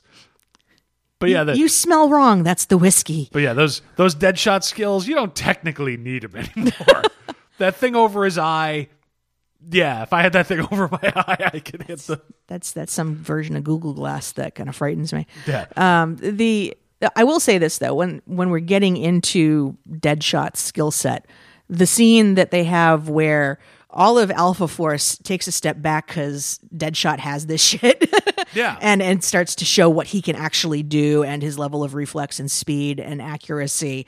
That was pretty impressive, Oh yeah, uh, look, I as it was intended to be. But I liked Deadshot in this as a completely different Deadshot from the Deadshot I like in in the Suicide Squad comics from the 80s. yes, Yes. There's it's okay for them to be two different things.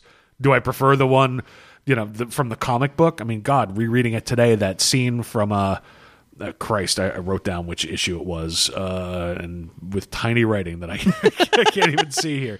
Oh, from Suicide Squad 18, where they're they're fighting the Jihad for the second time, and uh, and not Javelin, but a similar character. It says, you know, you'd better kill me or I'll come after you, and it's a two panel beat with Deadshot aiming his wrist magnum, and in the next one, bang, I believe you, and then the panel he blew her fucking head off.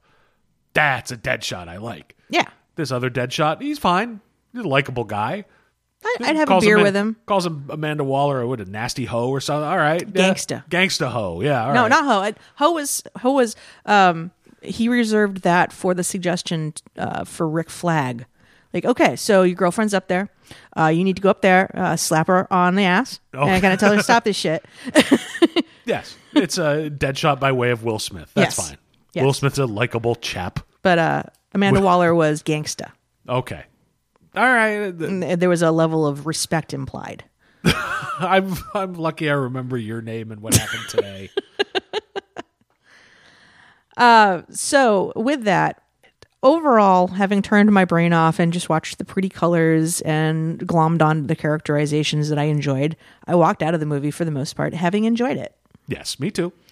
That being said, there are flaws, uh, one of which is, as with Man of Steel, Batman versus Superman, uh, there is no like through line. We know kind of because we've seen extended footage and and outtakes that Darkseid is a thing that's coming. In the extended cut, uh, there's a whole scene with Steppenwolf. Yes. Not that that helped necessarily explain why Jesse Eisenberg felt like he had to behave as he did as Luthor, but it gave some indication as to why all of this, also in in uh, Bruce Wayne's dreams, why we're seeing Omega stuff. And Right. Um, so with this movie, there's the implication that magic is beginning to break through, and that that metahumans are a sign of of this. Okay, so what does that have to do overall? The nice thing that Marvel has is this through line. Granted, they got lucky and it sort of accidentally found their way into it, but then once they did, they have a st- fucking storyboard and everything relates and it's all mapped out. Yes. You don't get that sense with the DC universe cinematically. You know, does this relate to Justice League Dark? There's an animated feature apparently coming out in the fall. I, I think that's what I read. Yeah. Okay, um, and and this got made because of an animated series. That's the that's the rumor. There was a yeah assault on Arkham or something that supposedly it's not one of the I love the DC animated movies. I've not seen all of them, but this is one that yeah had the Suicide Squad in it and got good reviews, and that's how Suicide Squad yeah a couple of years ago got greenlit. Okay. that's the rumor. But there's there's no direct relation, so you can't tell whether this rise of magic ties into the Darkseid thing that has been sort of obliquely hinted at in the other movies. If it's related to the upcoming potential Justice League Dark, if that actually ends up happening, and or is this related to untitled Ben Affleck Bat Project, which I think right now um, the outline is beer question mark question mark question mark profit Yes, based on how Affleck looked at the London premiere with his fucking like shirt through his fly.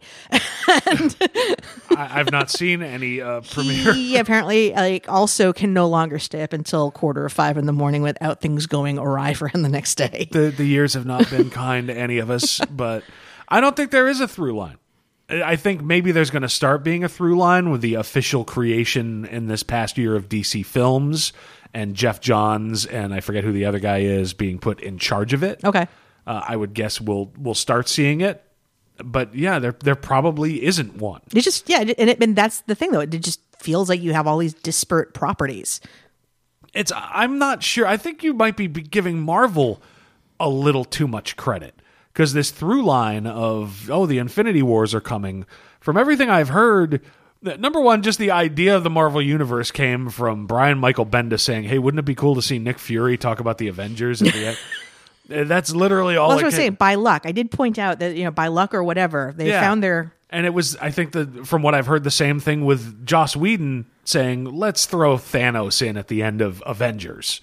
And okay, well, you know what? The let's start talking about Infinity Stones and let's retroactively take the Tesseract slash the Cosmic Cube from Captain America and turn that into one of the Infinity Stones. If we take that shortcut, then we can start to make uh, all these other things work. And uh, I think there was as much luck there as planning, and I think DC probably is hoping on it. And I'm guessing with Geoff Johns now sort of steering the ship officially, we'll start to get more. All right, these things need to start to relate together. Yeah, and I I think they're trying to use their their um, credit stingers to that effect as well because we see in this movie Amanda Waller and Bruce Wayne having a, a covert intimate dinner in which uh, we see a binder of metahumans.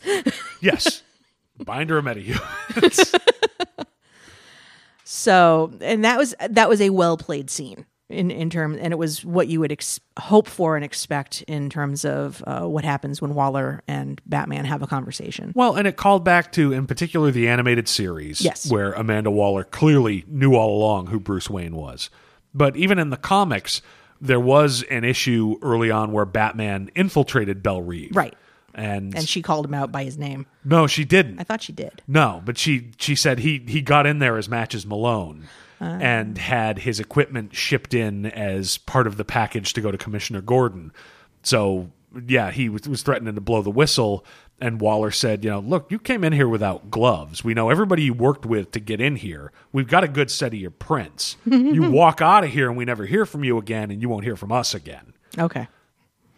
I, f- I feel like I read something though where it was a comic book and I don't remember which issue it was where she called him out by name. It, yeah, it, that sounds familiar, but I I, I want to say I it was feel like it might have been when she was working for Lex Luthor when he was president. It's possible, but you know what? Uh, not three months ago, I got the complete Blu-ray set of uh, Justice League Unlimited. it sits in the closet unwrapped. We can go through that anytime we want. We can. We will. Let's wrap this show up. Let's. um. So overall, enjoyable, but flawed. Yeah, I mean, of all the the DC films are weird in that I defended Man of Steel for a long time, and Batman versus Superman made it retroactively worse. Yes. which is rare. uh, so, of the what are we at? Three official DC movies at Yes. this point. Uh, I think this is the best one. You know, can you put it up against the first Iron Man or Avengers? Fuck no. No. You know, is it fun enough? Is it in certain ways true enough to the old school Suicide Squad? Yeah. If you're a, a fan of Suicide Squad, there's there's enough of it there that you can pick up on. Certainly, Amanda Waller. This is the old Amanda Waller. Yes. You know, not not That, the that goes a long way with me. yes, not the the skinny, smiling political And- player yeah. from New Fifty Two, who in Rebirth is gone, and the old Amanda Waller is back. Thank you, Jeebus. Well, thank Jeebus. Thank people screaming at Dan DiDio at five years for the fucking conventions. so yeah, it was it was not bad. Would I like to see another one? Uh, sure. I'd see another one. I, I would. I, I'm looking forward to this rumored Harley vehicle. I I want to see more of that character. Yeah, if we see another one, I'd like to see something that really falls true to the original one. Get rid of a couple people. You know, Katana. We don't need to see Katana. Again. Katana uh, makes me wonder, and, and again, there's nothing in this movie, even in flashbacks or outtakes, to suggest it, has always been sort of a creature of Batman, which makes me wonder if Bruce Wayne had Katana somehow installed so he could keep track of what's going on with Suicide Squad.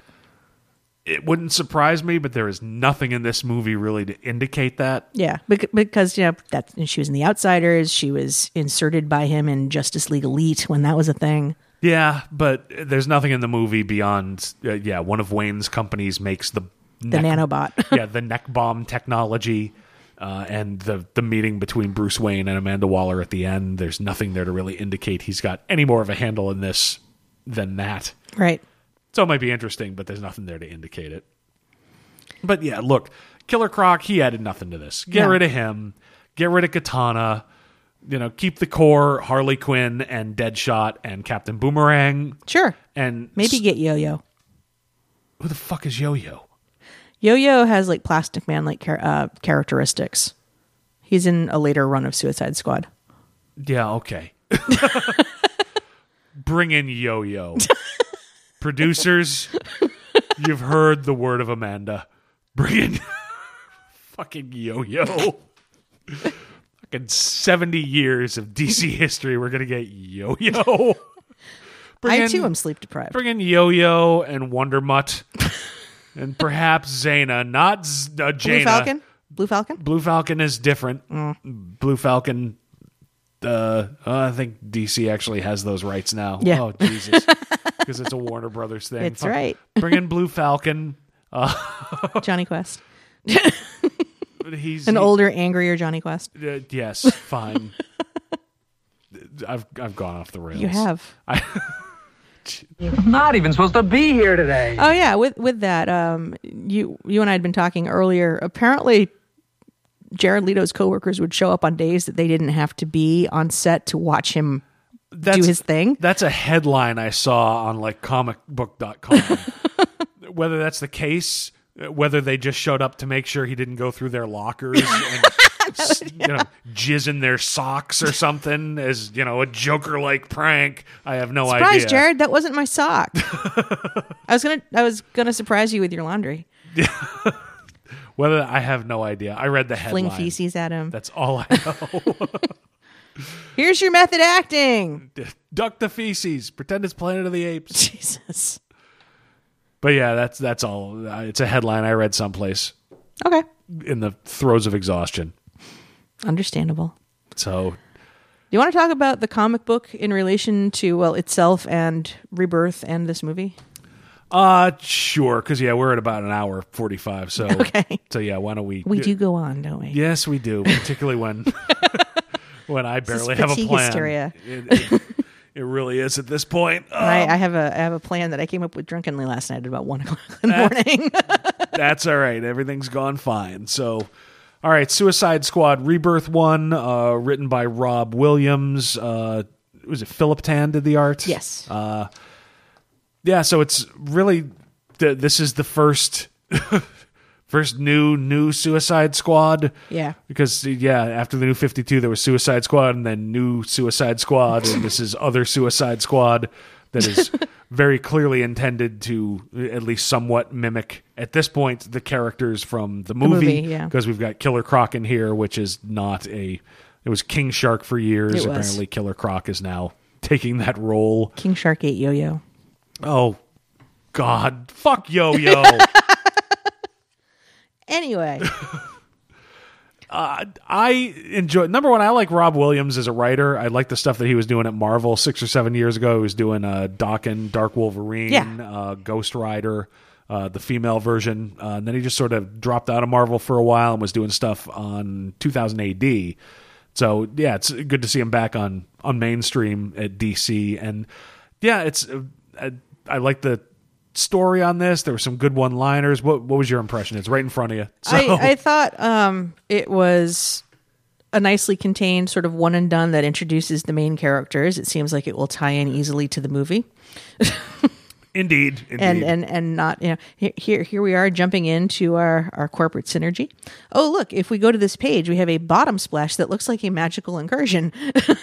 Uh, a little bit. Uh, that's, however, the gene bomb. I, I don't disagree. I, I know it's the gene bomb, but I'm just saying that if you've seen the movie, you will find imagery in this book that looks familiar to you. yes. One thing I liked in particular about this was the synchronicity with the original Suicide Squad. The original Suicide Squad we were introduced to in uh, the DC Legends miniseries right Yes. after Crisis.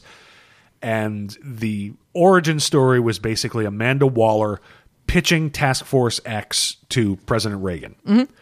So the synchronicity of this, even though it's only a couple of pages in this, of Amanda Waller doing the same with President Obama, who has a very different idea of whether this is a good idea or not. Yes. Uh, but I, I liked how that tied together with the original. Yeah, no, I, I, I, agree with you there. I, I, there's nothing to dislike about this book because not not enough happens to really make a decision about whether it's good or bad in the course of this book. Uh, It just it introduces your characters. It's not going to rock the boat. These are all familiar from the movie and or from other iterations of the squad. the the biggest change is they they brought back the real Amanda Waller.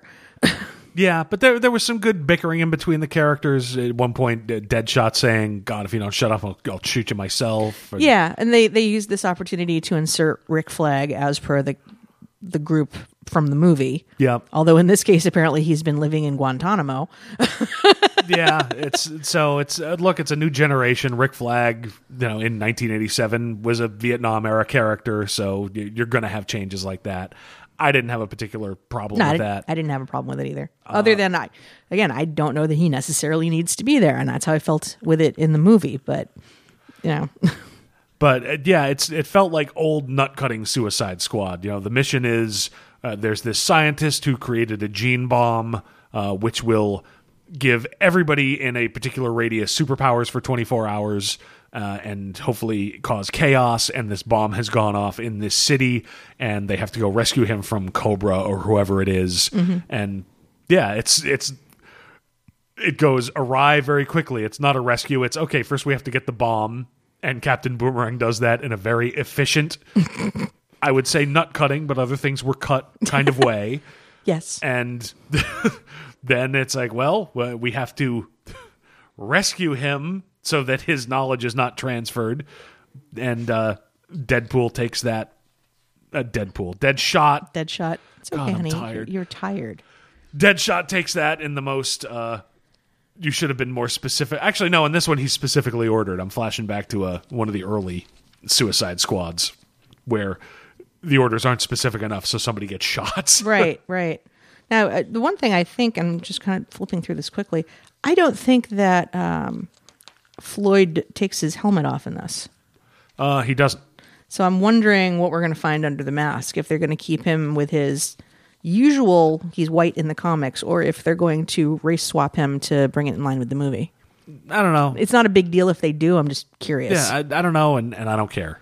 The, the Floyd before New Fifty Two, uh, post crisis, was from old money. So the fact that he was white makes more sense only in that context, and that's the only thing that could really make it where they haven't where it matters yeah, at all. But they haven't used that context with him in forever. it, it certainly hasn't been uh, front and forward of his character in a long time, so it's not something that's utterly necessary. I don't think. I'm just curious Yeah, uh, I don't care. Because they show Katana on here. Like clearly they're going and Killer Croc. So even though they didn't show up in this book, it looks like they're going to try to bring together the the movie squad at least to start. And I complained for years, and both of the big two have gotten better about this. But for years, it seemed like these comic publishers, wow, we've got this product that's out in theaters that might make people come read a comic book.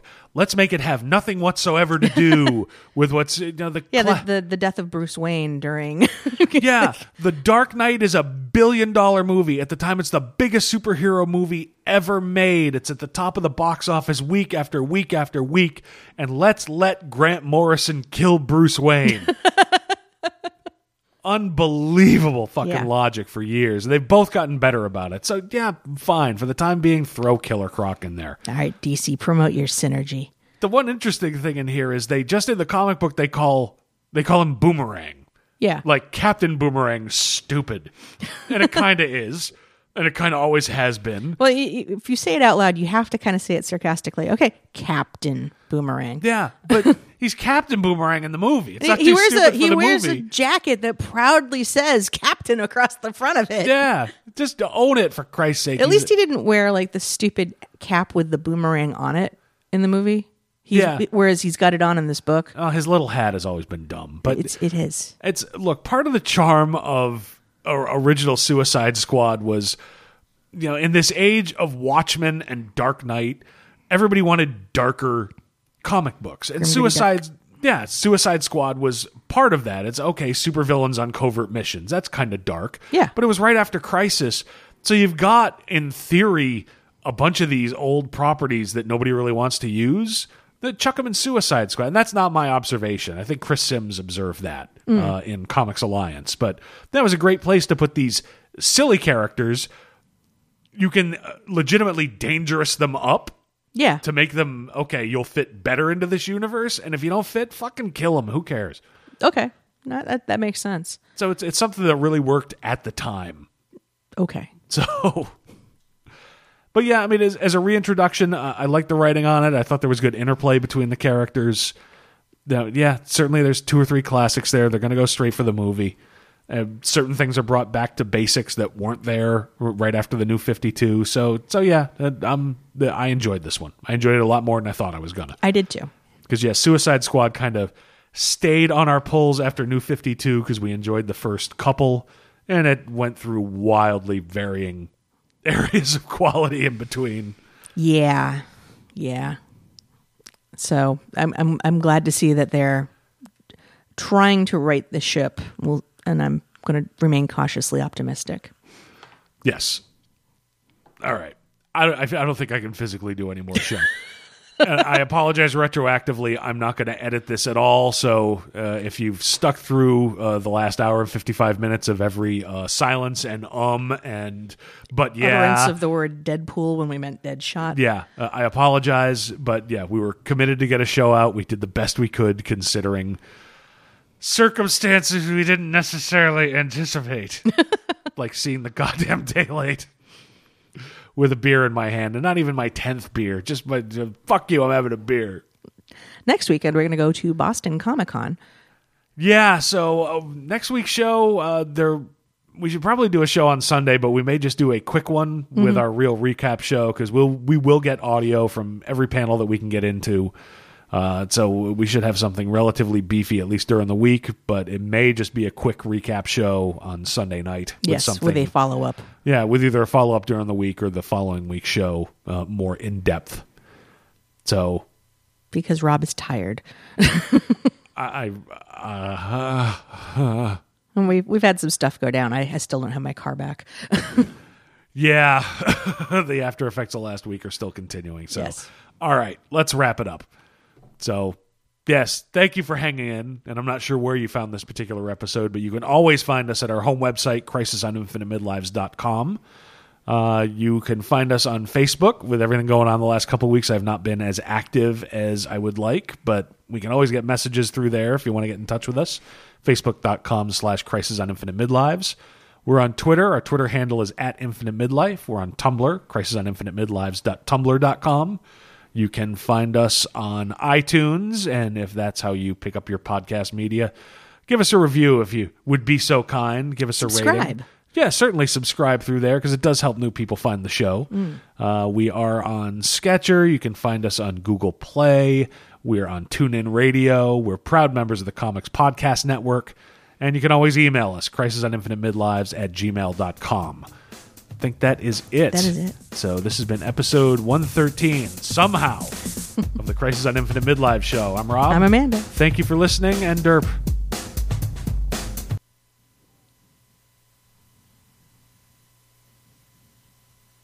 Mommy? Go to bed. You are drunk.